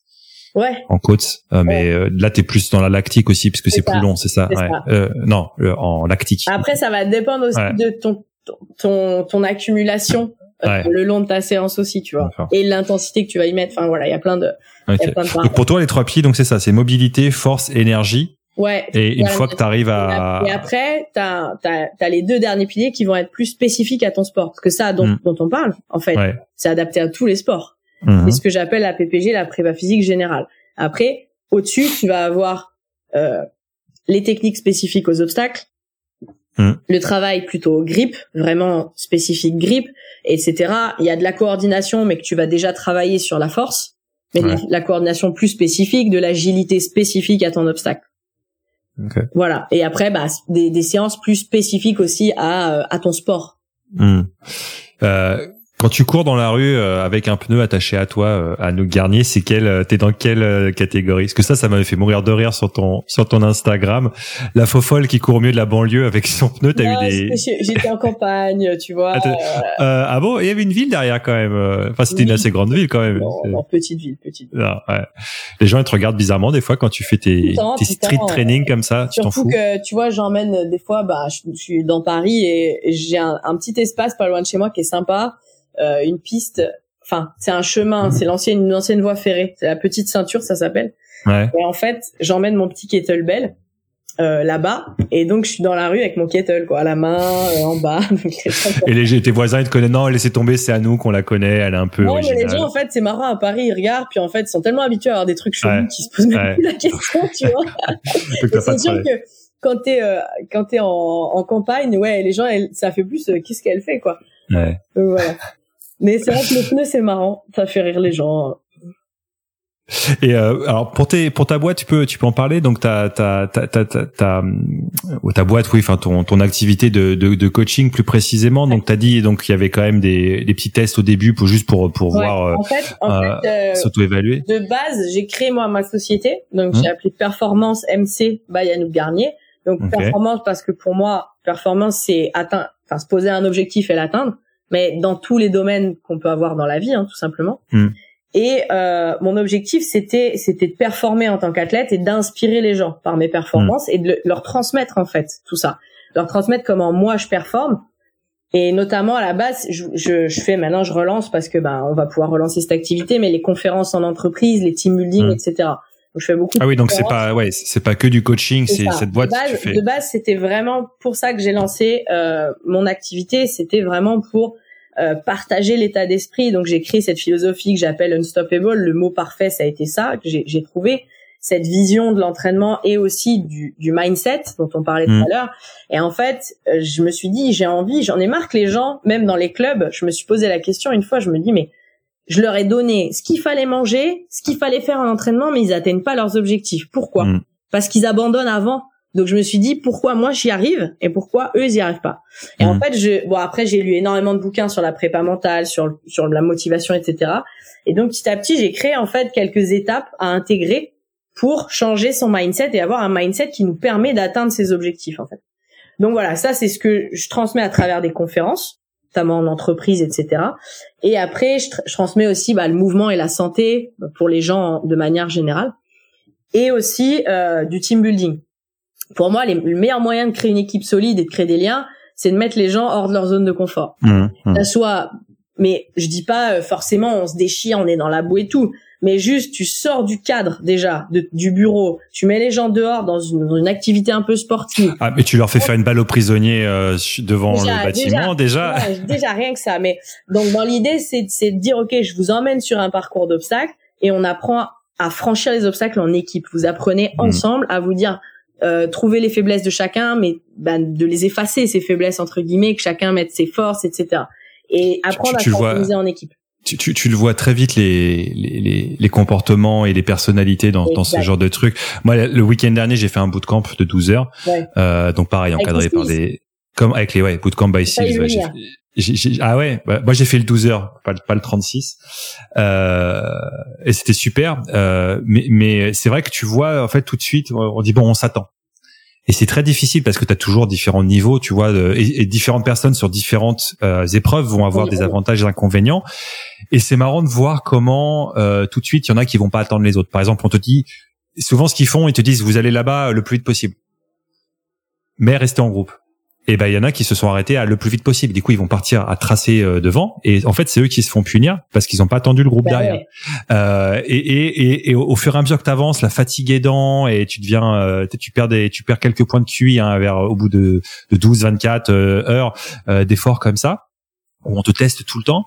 Tu vois les comportements aussi que tu peux cacher. Moi, une fois, j'avais fait une Hurricane Heat de Spartan et il y avait un coach qui était dedans, le gars toujours super sympa, à aider les gens, etc. au début, et puis en fait à la fin plus aucune patience en fait. Tu vois que le masque tombe en fait, et tu vois, et c'est très bien que dans sa vie il arrive à filtrer et à être patient, etc. Mais tu vois qu'au bout de 12 heures t'as juste plus envie, tu vois, et du coup toi-même tu peux te découvrir toi-même ce que tu sais pas forcément identifier, parce que on a tous un masque plus ou moins, parce qu'on est quand même des gens sociables, donc on essaye de se tenir. Mais quand t'as plus rien, t'as plus de jus, t'as plus rien, c'est là que tu te révèles. Et donc ce que tu disais, donc les team building, il y a un petit peu de ça, pas aussi loin que ça, mais tu vois assez vite des fois les leaders qui sont pas forcément bons leaders, ou d'autres qui sont un peu normalement silencieux, qui arrivent à saisir l'occasion de briller, etc. Et t'as vu des trucs un peu comme ça des fois dans des team building. Tu vois des trucs où déjà c'est hyper, moi ça me fait beaucoup rire quand tu vas en rendez-vous avec les gens de bureau, les managers, et qui sont là avec leurs petits habits, tout ça. Toi t'es là, bon, on va aller dans la boue les gars, tu vois, déjà ils sont comme ça. Mais au début, tu vois, ils veulent faire des team building un peu soft et tu dis mais tu veux créer vraiment des liens, mais arrêtez de rester dans votre bureau à faire des petites activités cuisine. Ça, c'est pas du team building, ça. Faut arrêter les bêtises, tu vois. Et donc, pour moi, c'est important qu'ils sortent du cadre, même si ils font pas forcément du sport ou quoi, mais sortez du cadre déjà, et arrêtez d'être enfermé dans un bureau, dans un truc, tu vois. Mais faites. C'est un petit peu comme ce que tu disais sur la muscu. Faut être dans un autre cadre, parce que tu dis, on peut transposer. La musculation fonctionnelle à prendre son enfant dans ses bras, là c'est un peu pareil, tu vas pouvoir transposer dans le milieu corporate, machin, tout ça, quelque chose qui n'a rien à voir, et c'est là que tu vas prendre des trucs effectivement. Quand tu les emmènes dehors et tout, tu les mets un peu, au début en fait ça fait un peu militaire ce que je fais, mais je les conditionne en fait, parce que si au début tu pars juste comme ça, c'est cool, on rigole, ils t'écoutent pas pendant le truc, et au moment où tu vas leur demander de passer un obstacle, ils vont pas être dedans. Donc en fait, il faut qu'ils soient vraiment conditionnés. C'est ce qui se passe dans le milieu militaire. Et le sergent-chef, il te conditionne. Je pense que tu l'as vécu avec les SEALs. Je sais pas comment ils fonctionnent. Justement, c'est pour ça que je dois intervenir bientôt avec eux. Mais dans l'idée, c'est tu fais un échauffement. Au début, tu conditionnes les gens. Là, vous êtes là, attaque. Vous êtes là, attaque. Parce qu'après, du coup, il va falloir qu'ils fassent les choses sans réfléchir. En fait, ils te mettent dans un état d'esprit où, de toute façon, vu que t'as du renforcement négatif dès que tu fais pas ce qu'ils te disent. C'est ça. Après, t'es toujours dans l'attente. Et ce qu'ils vont te dire de faire, tu le fais, quoi. Et c'est pas être un robot, machin, je vois déjà les gens faire ça. C'est ce que t'es attentif, tu sais pourquoi t'es là. Et tu dis, OK, c'est quoi le challenge? On y va. Tac, tac. Au début, les gens, quand ils sont pas sportifs, ils sont mous, ils réagissent pas vite et tout. Donc, t'es obligé un peu de les mettre dans cette truc-là. Une fois qu'ils sont dedans, en plus, ça les fait rire souvent, ça les amuse, c'est un peu ludique pour eux. Tu réveilles un peu le cerveau reptilien, j'ai l'impression. C'est ça. Là, les gars, on est là, tac, allez vous cacher, là, je veux plus vous voir, tac, revenez, pompe, là, machin, ils sont comme ça. Faites-moi des colonnes, comme ça. Putain, merde, on a fait une ligne, C'est ça. Mais du coup, en plus, moi, je le fais de manière dure, mais tu vois, je mets toujours de l'humour, donc ça passe hyper bien. T'es fun, on voit bien. J'essaye d'être super fun, parce que bon, si t'es que dur, c'est pas, voilà. Mais et en fait après ça se passe bien, t'as des gens ils kiffent, tu vois, en fait ils sont là, putain, j'étais pas sportif mais j'aime trop, c'est trop bien. C'est ça. Il y a une nana, ta mère, je vais me remettre au sport, putain, c'est trop bien. Tu vois, alors après, c'est bien, mais faut voir sur la durée si ça tient, mais au moins ça fait une petite étincelle. Un peu les beaux au bureau et tout, et là tu les mets et face, des fois il y a des gens qui ont le vertige, donc t'es à 2 mètres de haut, ils sont déjà en vertige.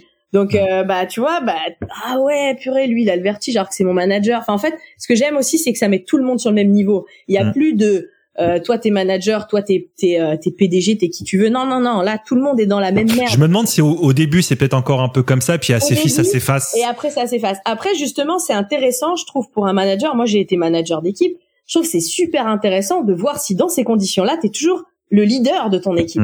Parce que manager, donner des ordres, c'est pas manager. Donner des ordres, c'est t'es un chef et c'est tout. Par contre, emmener les gens avec toi dans ce genre de choses et être capable de les organiser, etc. Là, c'est la différence entre. Il y avait un truc en anglais. C'était la différence entre boss et leader. C'est ça. Le leader, le boss, c'est ça. Le boss, il est sur le podium et il te dit toi tu fais ça, toi tu fais ça, et le leader il est avec les gens et il les emmène, etc.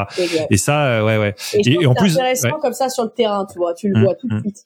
Et dans ces choses-là aussi, c'est important, moi je pense de laisser tomber son ego aussi, d'apprendre. Et ça, je pense, ça sert dans la vie tout le temps, parce que il y a beaucoup de choses qui, quand on se rend compte, quand on prend conscience, j'essaye maintenant, moi personnellement, parce que j'ai lu des bouquins aussi un peu comme toi, pour ça, de me dire, bon, pourquoi je réagis comme ça? Et à chaque fois maintenant, systématiquement, je me dis, est-ce que c'est pas mon ego qui parle? Moi, et 90% du temps, c'est ça en fait. C'est l'ego. Et donc des fois, quand tu arrives à laisser tomber ça, et je pense que l'OCR et les bootcamps et tout, ça t'aide à le mettre de côté, cet ego.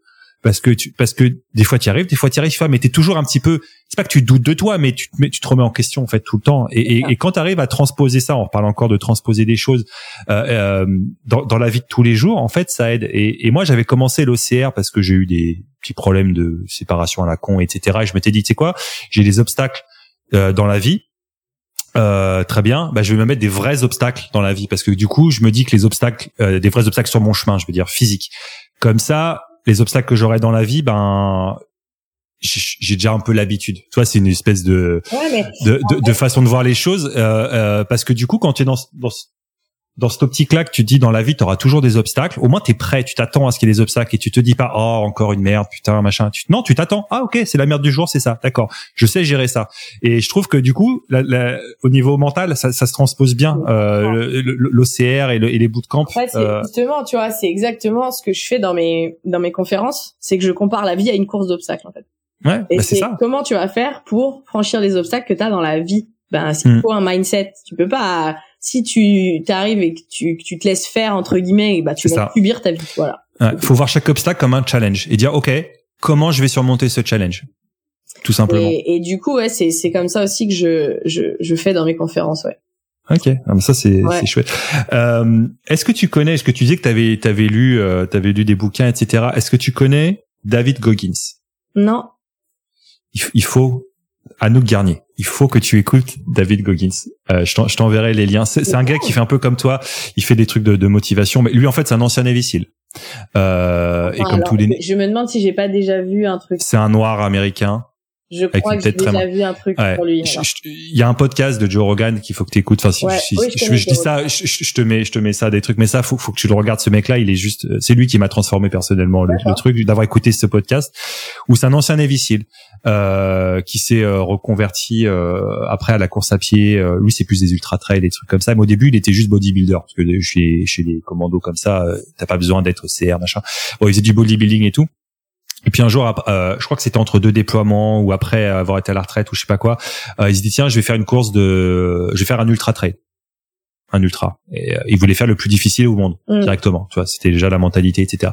Et il appelle le gars lui dit non, tu peux pas, il faut tout qualifier pour faire c'était le Earth 100 où tu pars du désert de Mojave en plein milieu de l'été où il fait 50 degrés et tu fais 100 km comme ça, 100 miles comme ça. Voilà. Et il dit, il faut que tu te qualifies. Et donc, il dit, il faut que tu aies 3 courses qualifiantes et il faut que tu les fasses. Et la première, c'était une piste de 1 mile et tu fais le plus de tours possible en 24 heures. Donc là, le truc, là, pareil, il faut un mental de fou. Et lui, il avait 0 préparation de course à pied là-dessus. Enfin, rien de plus que ce que tu fais dans l'armée, voilà. Mais corps de bodybuilder pour courir 100 miles. Et il t'explique un peu comment il a fini. Alors, il a été beaucoup trop loin, hein. Quand on parlait d'aller à 100%, lui, il était à 99,9. Il a failli mourir.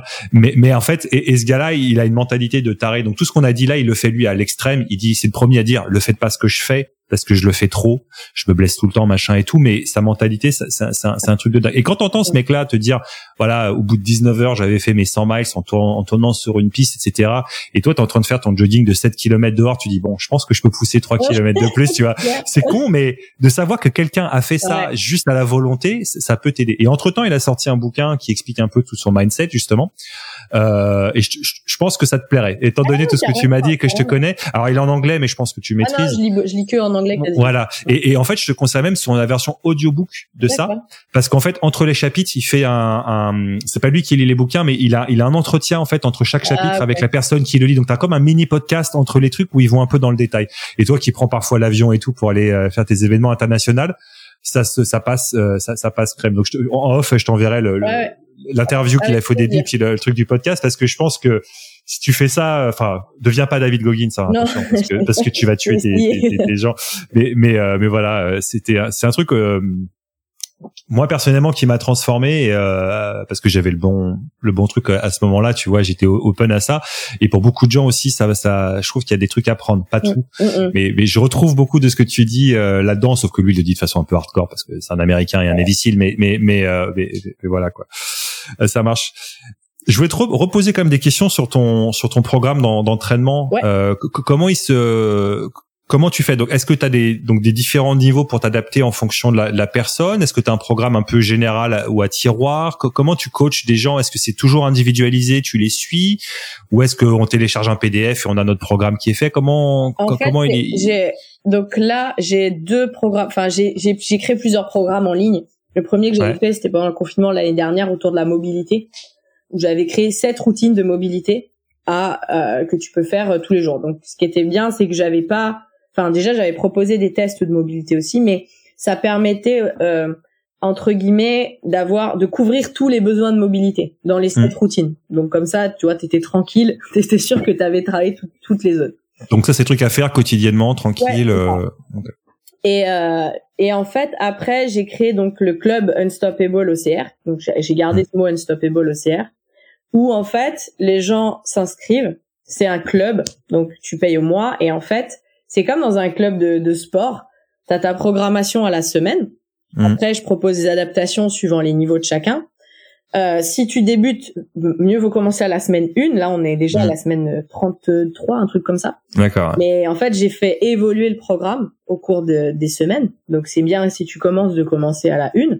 Et après, tu peux adapter si t'es débutant ou si t'es élite, etc. Après, si t'es élite et que tu veux gagner des courses, je conseille de prendre un coach particulier. Oui, bien sûr, là, on a pas ça. Et ça, je le fais à distance aussi, des programmes personnalisés, beaucoup plus personnalisés. Et il est divisé comment, donc, ton programme? Parce que donc. En fait, ils ont accès à un espace membre où il y a un répertoire vidéo.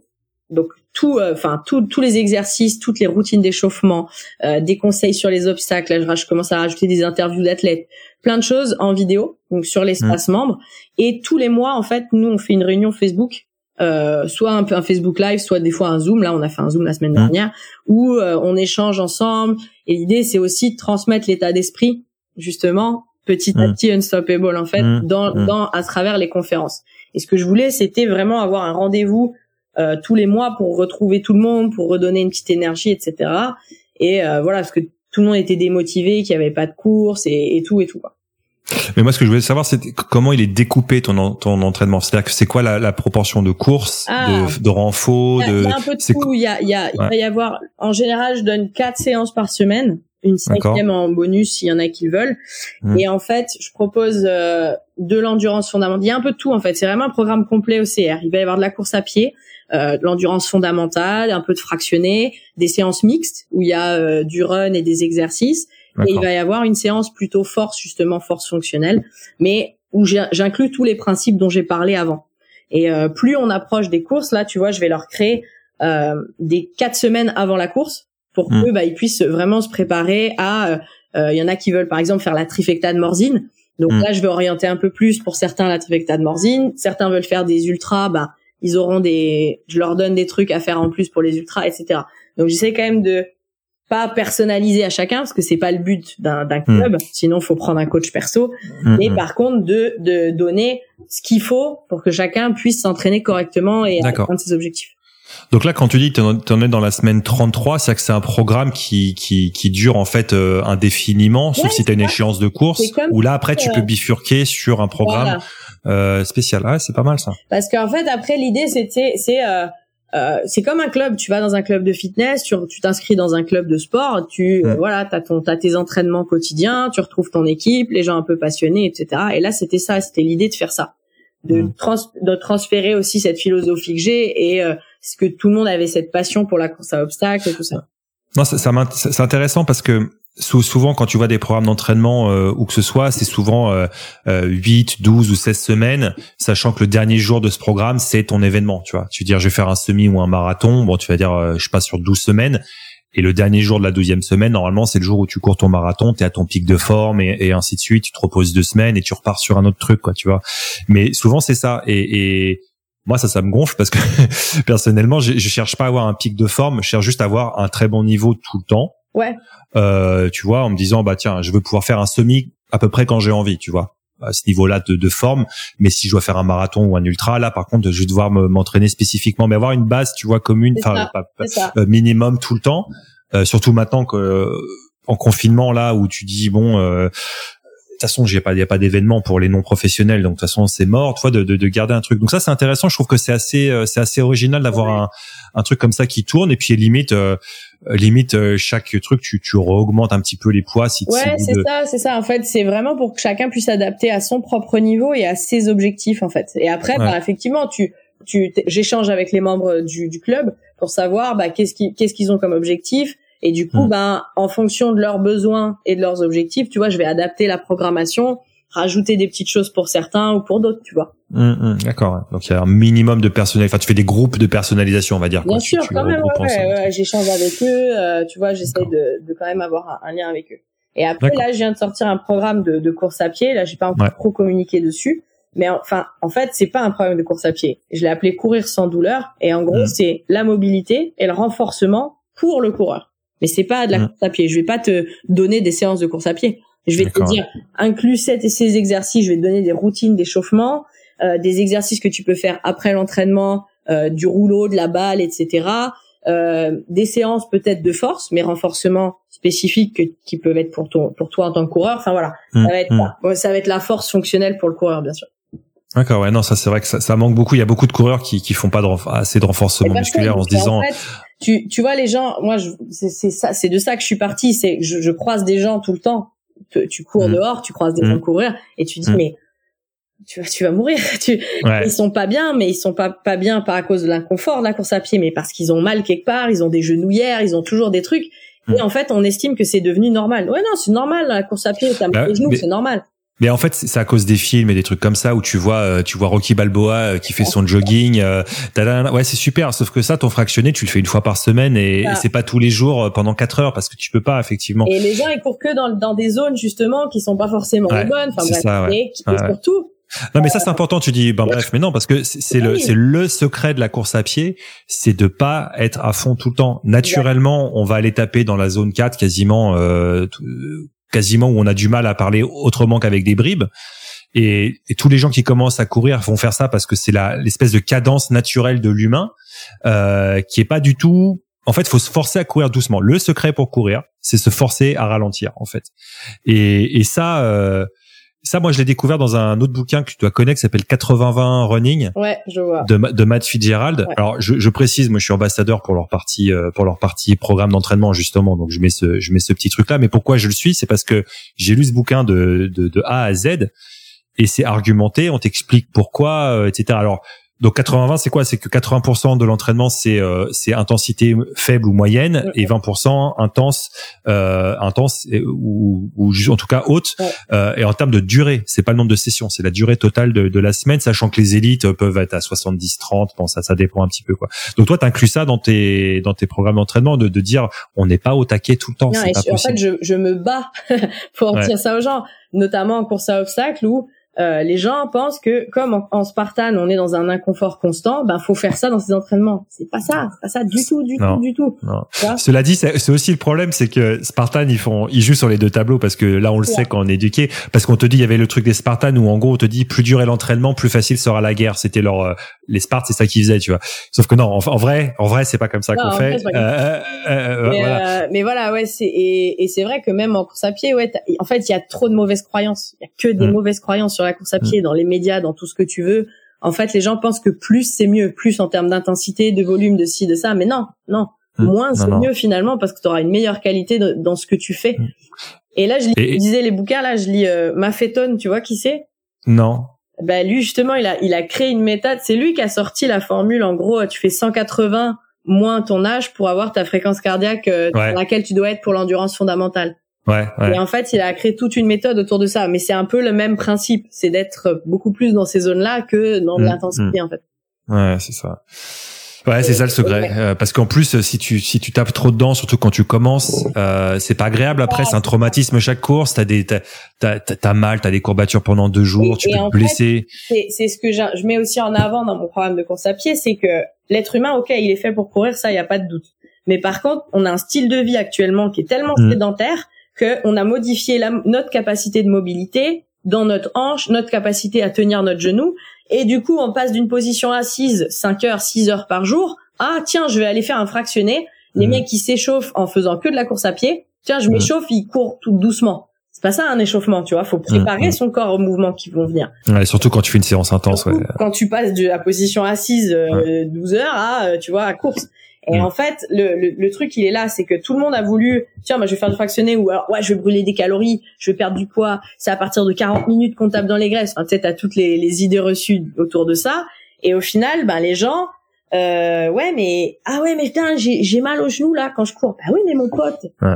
Surtout que tu vas pas perdre trop de graisse. Si tu cours 40 minutes intense, tu vas pas en perdre tant que ça, en fait. Il vaut mieux faire 2 heures tranquille. Ouais. Ou même 1 heure tranquille. Tranquille et 1 heure de marche, tu vois, que se déchirer comme, et en plus, oui, tu prends les risques. Et tu te dégoûtes. Et tu te dégoûtes aussi parce qu'après t'as mal, et t'arrêtes. Et c'est comme ça. Ouais. Donc la leçon de l'épisode, c'est pour courir. Si vous voulez courir, apprenez à courir doucement, forcez-vous. Ouais. Et même s'il faut marcher vite, parce qu'au début c'est ça aussi, c'est que avant que ton endurance fondamentale se développe, des fois t'es obligé de switcher, de passer du petit jogging à marcher. C'est ok. Ouais. C'est ok en fait, c'est normal. Il faut savoir pourquoi on le fait et quand on le comprend, il faut inclure vraiment cette notion de progression en fait. C'est vraiment important dans la course à pied, parce que notre corps, s'il est pas, et au début, on n'est pas prêt aux impacts. Si on en met trop d'un coup, c'est pas possible. Bah ouais, est-ce qu'il faut le temps que les ligaments et ainsi de suite, exactement, ils apprennent à encaisser. Et toi, donc, dans ton programme, pour ce qui est course à pied, tu te bases donc, du coup, sur les zones cardiaques, sur la fréquence. Moi, en tant qu'athlète, tu parles. Ouais, toi, en tant qu'athlète et en tant que coach. En tant que coach, ouais. En fait, je donne des zones d'intensité, jusqu'à 5, entre 1 et 5.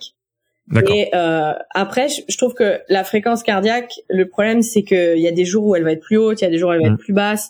Donc, j'aime pas trop avoir une fourchette. Moi, en plus, je fais de l'asthme à l'effort.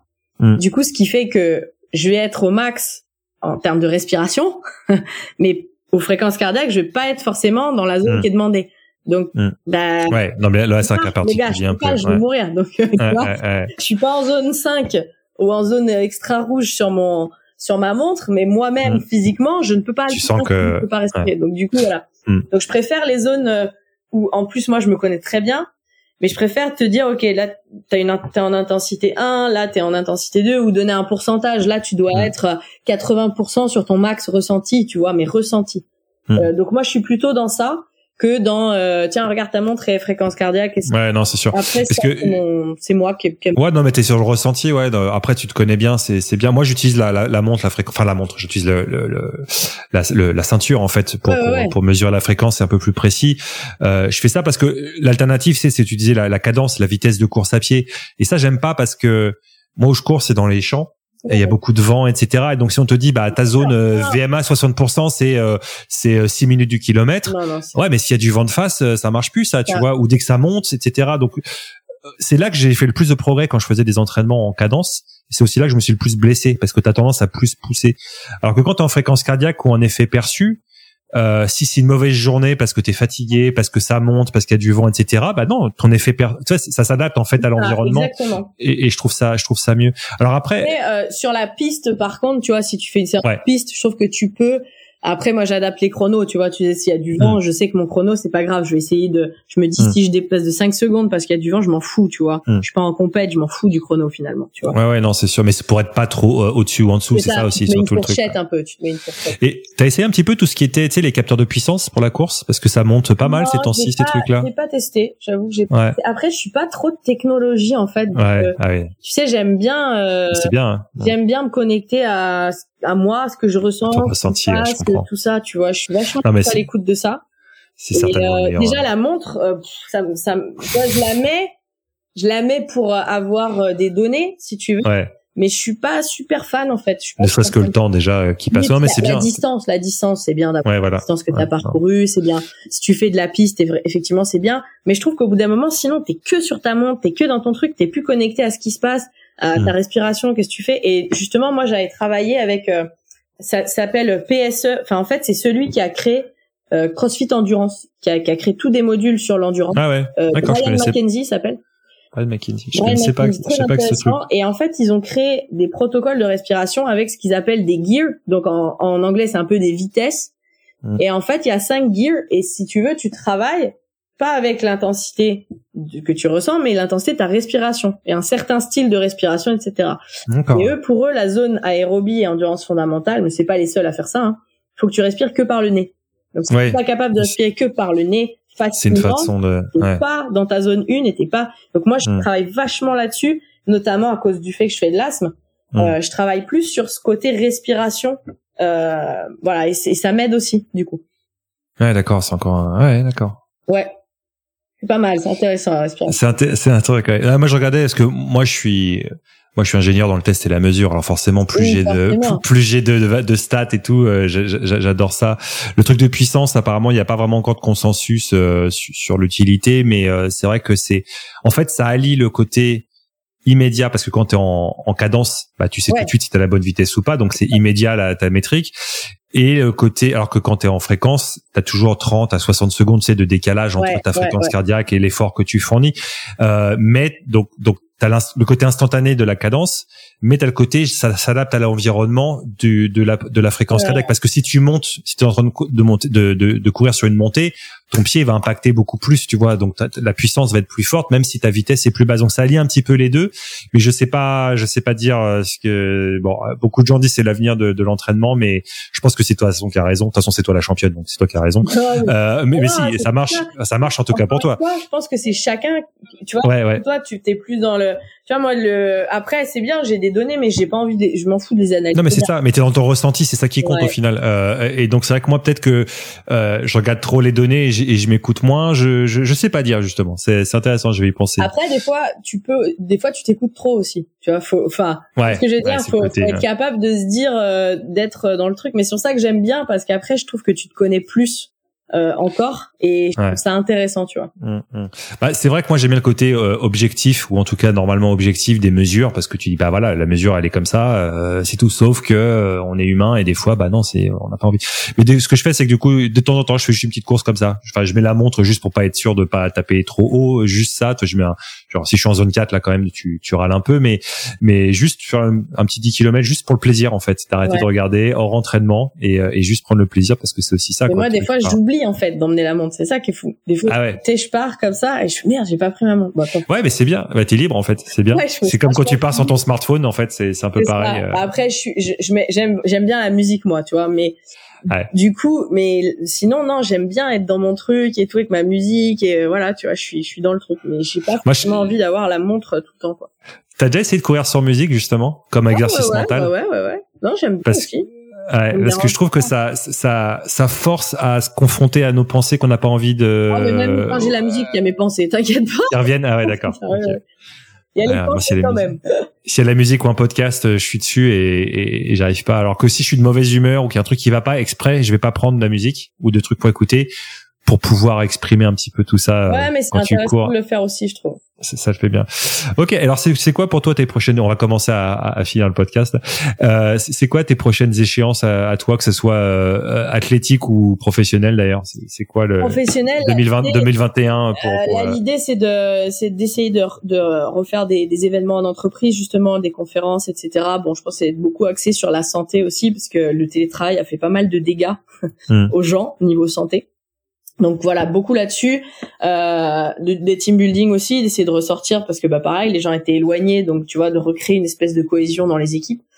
Après, il y a des courses qui arrivent, il y a des courses, là je vais faire l'Insen Backyard, qui est en Charente là. L'Insen Backyard, ok. Ouais, et, non, ça va être cool, parce que c'est une course OCR, donc je suis contente. Et puis après, Spartan Morzine, je pense. Et, cet été là, tu vas faire... Pareil, les formats plutôt courts, ou tu vas tenter la piste, fais la trifecta. Je sais pas, franchement, je sais pas. Je vais voir, Bah, l'ultra aussi là-bas. Non, c'est pas d'ultra, parce qu'en fait, on est trop proche après de septembre, et septembre, il y a des échéances, genre il y a les championnats de France OCR qui sont en début septembre. Il y a aussi après, il y a soit Jabline, soit je vais peut-être faire une course à Andorre sur OCR, et après il y aurait normalement les championnats du monde OCR. Aux États-Unis fin septembre, donc tu peux pas septembre non, une ultra dans la gueule en juillet en plus. Ce qui est dommage, c'est que les ultras souvent j'ai l'impression que en tout cas en France c'est juste 2 tours de piste en fait. C'est ça. Avec un peu plus, c'est dommage. Alors que j'ai préconisé à Tahoe, etc. C'est un vrai tracé séparé, j'ai l'impression. Tahoe, ça dépend. C'était une ça dépend. Deux tours de piste. Ça dépend des ultras. Mais ouais, moi, c'est un peu dommage, ça, je trouve. Ouais. Ça me ferait chier de faire deux tours, effectivement. Tu testes aussi, du coup, le mental, mais bon, c'est moins. Moins fun. Ouais, moins fun. Quand tu fais du trail, t'aimes bien, tu sais, que justement, tu fais du trail parce que t'as des paysages, et si tu vois deux fois le même, c'est un peu ça. Donc, voilà. Donc, et après, niveau pro, déjà, je coach pas mal de personnes, là, en privé, à domicile, c'est de développer aussi, le club Unstoppable, qu'est-ce que les courses reviennent, etc. Et puis, mettre en avant les programmes en ligne aussi, quoi. T'es un peu hyperactive, non? Pour avoir tous ces trucs-là, quoi. C'est parce qu'entre ton entraînement, les coachings perso, la boîte, donc tu dois avoir tout un paquet web à gérer, etc. Sans parler des comptes et des trucs de bureaucratiques et administratifs de la boîte, etc. J'ai de l'aide, en fait, j'ai créé un petit staff, là, donc... voilà. Tu vois, ça y est, tu as du staff. Ça y est, j'ai un manager déjà depuis un an, presque deux maintenant, qui me gère toute la partie administrative, qui m'aide sur le côté contrat, etc. Et là, je me suis entourée d'un chargé en communication qui m'aide à créer les contenus, là on est sur le début, et une attachée de presse aussi, une RP. Ah ouais, donc ça tourne bien alors, du coup. Ça commence à avancer. Après, c'est pas facile, la période Covid, elle a été compliquée parce que moi je faisais formatrice pour les coachs dans les clubs, donc ça s'est arrêté. Les conférences, tout ça dans l'entreprise, ça s'est arrêté. Les courses, ça s'est arrêté, tout s'est arrêté d'un coup. Et en plus, vu que t'es indépendante, t'avais des aides de l'État, des trucs comme ça, parce qu'en fait, quand t'avais fait les tu sais, ils se basaient sur les chiffres d'affaires, donc si tu te bats à essayer justement de survivre, en fait on te donnait pas l'aide, donc tu dis tu vois, il y a pas de, c'est ça, c'est pas de logique là-dedans, enfin bref.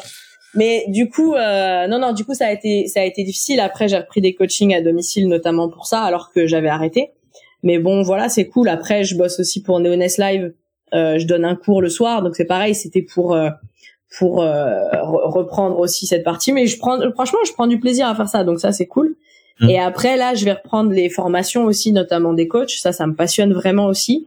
Je suis en train de monter une formation pour les coachs, justement pour la course d'obstacles, comment on prépare des gens à la course d'obstacles, parce qu'il y a alors c'est pour des coachs déjà certifiés, ou n'importe qui peut le faire, c'est quoi le... je vais l'ouvrir, je pense, à n'importe qui.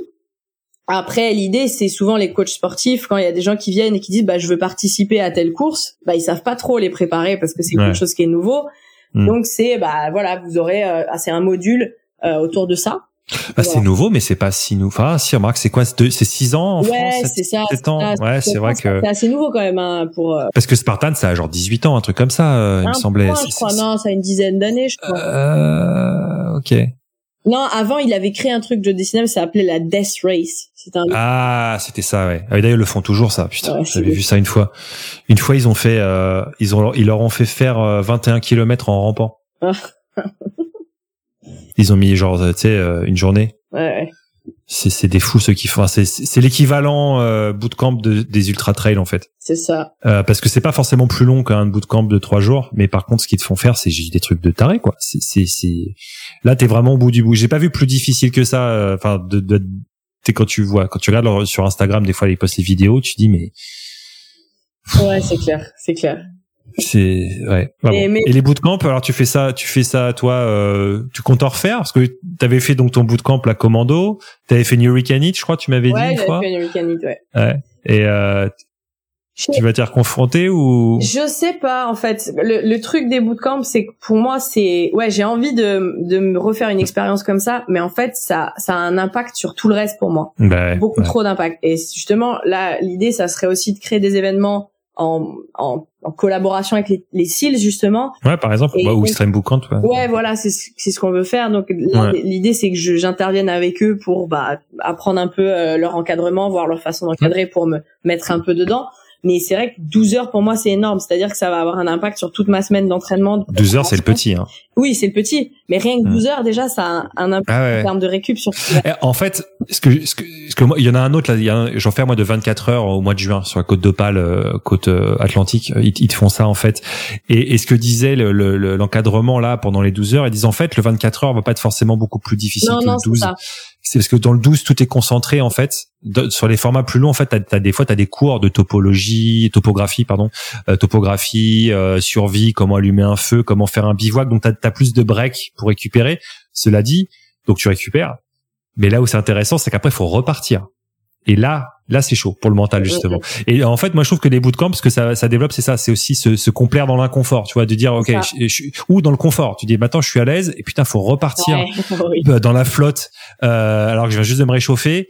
Et ça, je pense que ça aide dans justement, quand tu tombes dans les OCR de merde où, tu sais, il pleut, machin, etc. Et c'est à ça, je pense que ça aide aussi, ou juste quand t'as un mauvais moment. Moi, je l'avais fait avec Teddy, la Palassi, le Hurricane Heat. Bah, moi, en fait, Teddy, je me connais de ça, en fait. Ah ouais? Ah oui, moi, c'est des bootcamps dont je te parlais. C'est là que j'ai rencontré. C'était Hurricane, ouais, c'était ça. Non, avant Hurricane Heat. Encore avant? Ah ouais, d'accord. Il faisait ça avant. Séminaire et tout ça. Ouais. Et je veux l'inviter un jour sur le podcast. C'est moi qui l'ai mis chez Spartan, Teddy. Ah, d'accord, ok. On m'a dit, tu connais pas un militaire. Je dis, oh là là, appelez Teddy. Ouais. Il est bien, lui, mais c'était intense, hein. L'Hurricane Heat, il était intense par rapport à ce qui peut se faire. Nous, on les avait chargés quand même des sacs de 20 kilos, pendant 12 heures. Le Teddy. Et c'est là que tu vois que les préparations OCR, c'est pas si complexe ça, parce que par exemple, pour porter un sac de 20 kilos pendant 12 heures, c'est encore un autre type de renforcement de la chaîne postérieure, tu prends cher, quoi. Donc c'était fun. Bah écoute, j'espère te voir un jour sur un bootcamp si ça tombe bien, ou que subir un bootcamp, subir un bootcamp de Anouk. Ça serait marrant. Mais pour te dire, ouais, sur l'intensité, ils disent qu'en fait plus c'est long, en fait plus les efforts sont espacés, en fait. Ouais, mais après le temps, c'est de la fatigue nerveuse, c'est ça. Bah, c'est ça aussi. Soit court et plus concentré. Ouais, t'as raison. Donc après, mais c'est un truc que je veux faire, hein, ça. C'est ça. Ils font des formats 4 heures aussi chez Spartan sur les week-ends de découverte, les 4 heures, les 6 heures. 4 heures, ouais. Et juste en coach, toi, enfin en cryptéia, ils appellent ça chez Spartan, tu serais bien, je pense. Tu serais dans ton élément.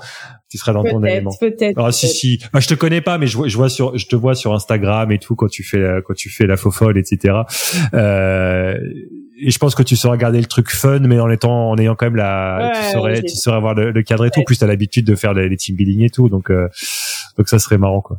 Ça serait marrant. Clairement. Bon, bah, ok. On a fait le tour, je pense. On pourrait parler encore longtemps. J'ai tellement de questions, mais on avait dit 2 heures et on y est. Où est-ce qu'on peut te trouver, toi et tes boîtes, sur les réseaux sociaux et tout, sachant que je mettrai tout ça dans les commentaires aussi. Bah, moi, j'ai Instagram, Anouk Garnier. Après, sur le Insta, dans ma bio, il y a un lien, en fait, un Linktree où vous pouvez trouver tous les accès au programme, etc. J'ai créé une newsletter aussi, un peu rigolote, avec justement, je casse un peu les idées reçues aussi. Je donne des astuces de motivation, etc. Et après, je casse des idées reçues sur le fitness, par exemple, sur la course à pied, des choses comme ça. Est-ce que tu avais fait des petits séminaires gratuits pour les gens que ça intéressait? Est-ce que tu comptes en refaire, peut-être spécialisé? Ouais. Tu vois, parce que je me dis que de temps en temps, j'en avais fait encore sur la course à pied, justement pour lancer en douleur. Ouais. Je pense que je vais en refaire. Mais tu vois, de temps en temps. Ouais. Tu vois ce qu'on disait sur les intensités de course, etc. Que c'est les premières choses à savoir. Je pense que ça serait bien que tu fasses un petit séminaire pour les débutants de la course à pied. Tu vois, dire voilà, c'est ça le secret. Faites gaffe, faites pas comme dans les films, etc. Et les refaire, je pense que ça pourrait. Ça pourrait être intéressant pour tout le monde. C'est pas grave. Ok, bah écoute, j'espère que tout le monde pourra apprendre beaucoup de ces séminaires, de tes posts, de tes newsletters, et puis j'espère qu'on va te voir sur des podiums en 2021. Ouais. 2022, ouais. T'es confiante, ça va. On va pas te porter la choucroute, mais... Oui. Après, je suis vachement, sur les OCR, je suis bien préparée. Et, après, je le sens bien.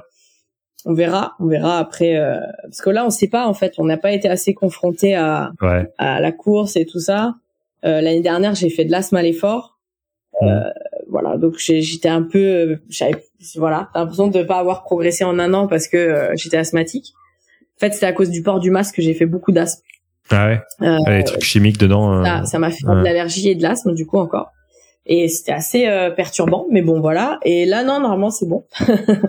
Ok, bon, ça sera l'occasion de tester. Ouais, écoute, donc c'est championnat d'Europe, c'est ça, tu disais, et après du monde? Non, il y a France d'abord, France. Ouais, France en septembre, début septembre et fin septembre, championnat du monde.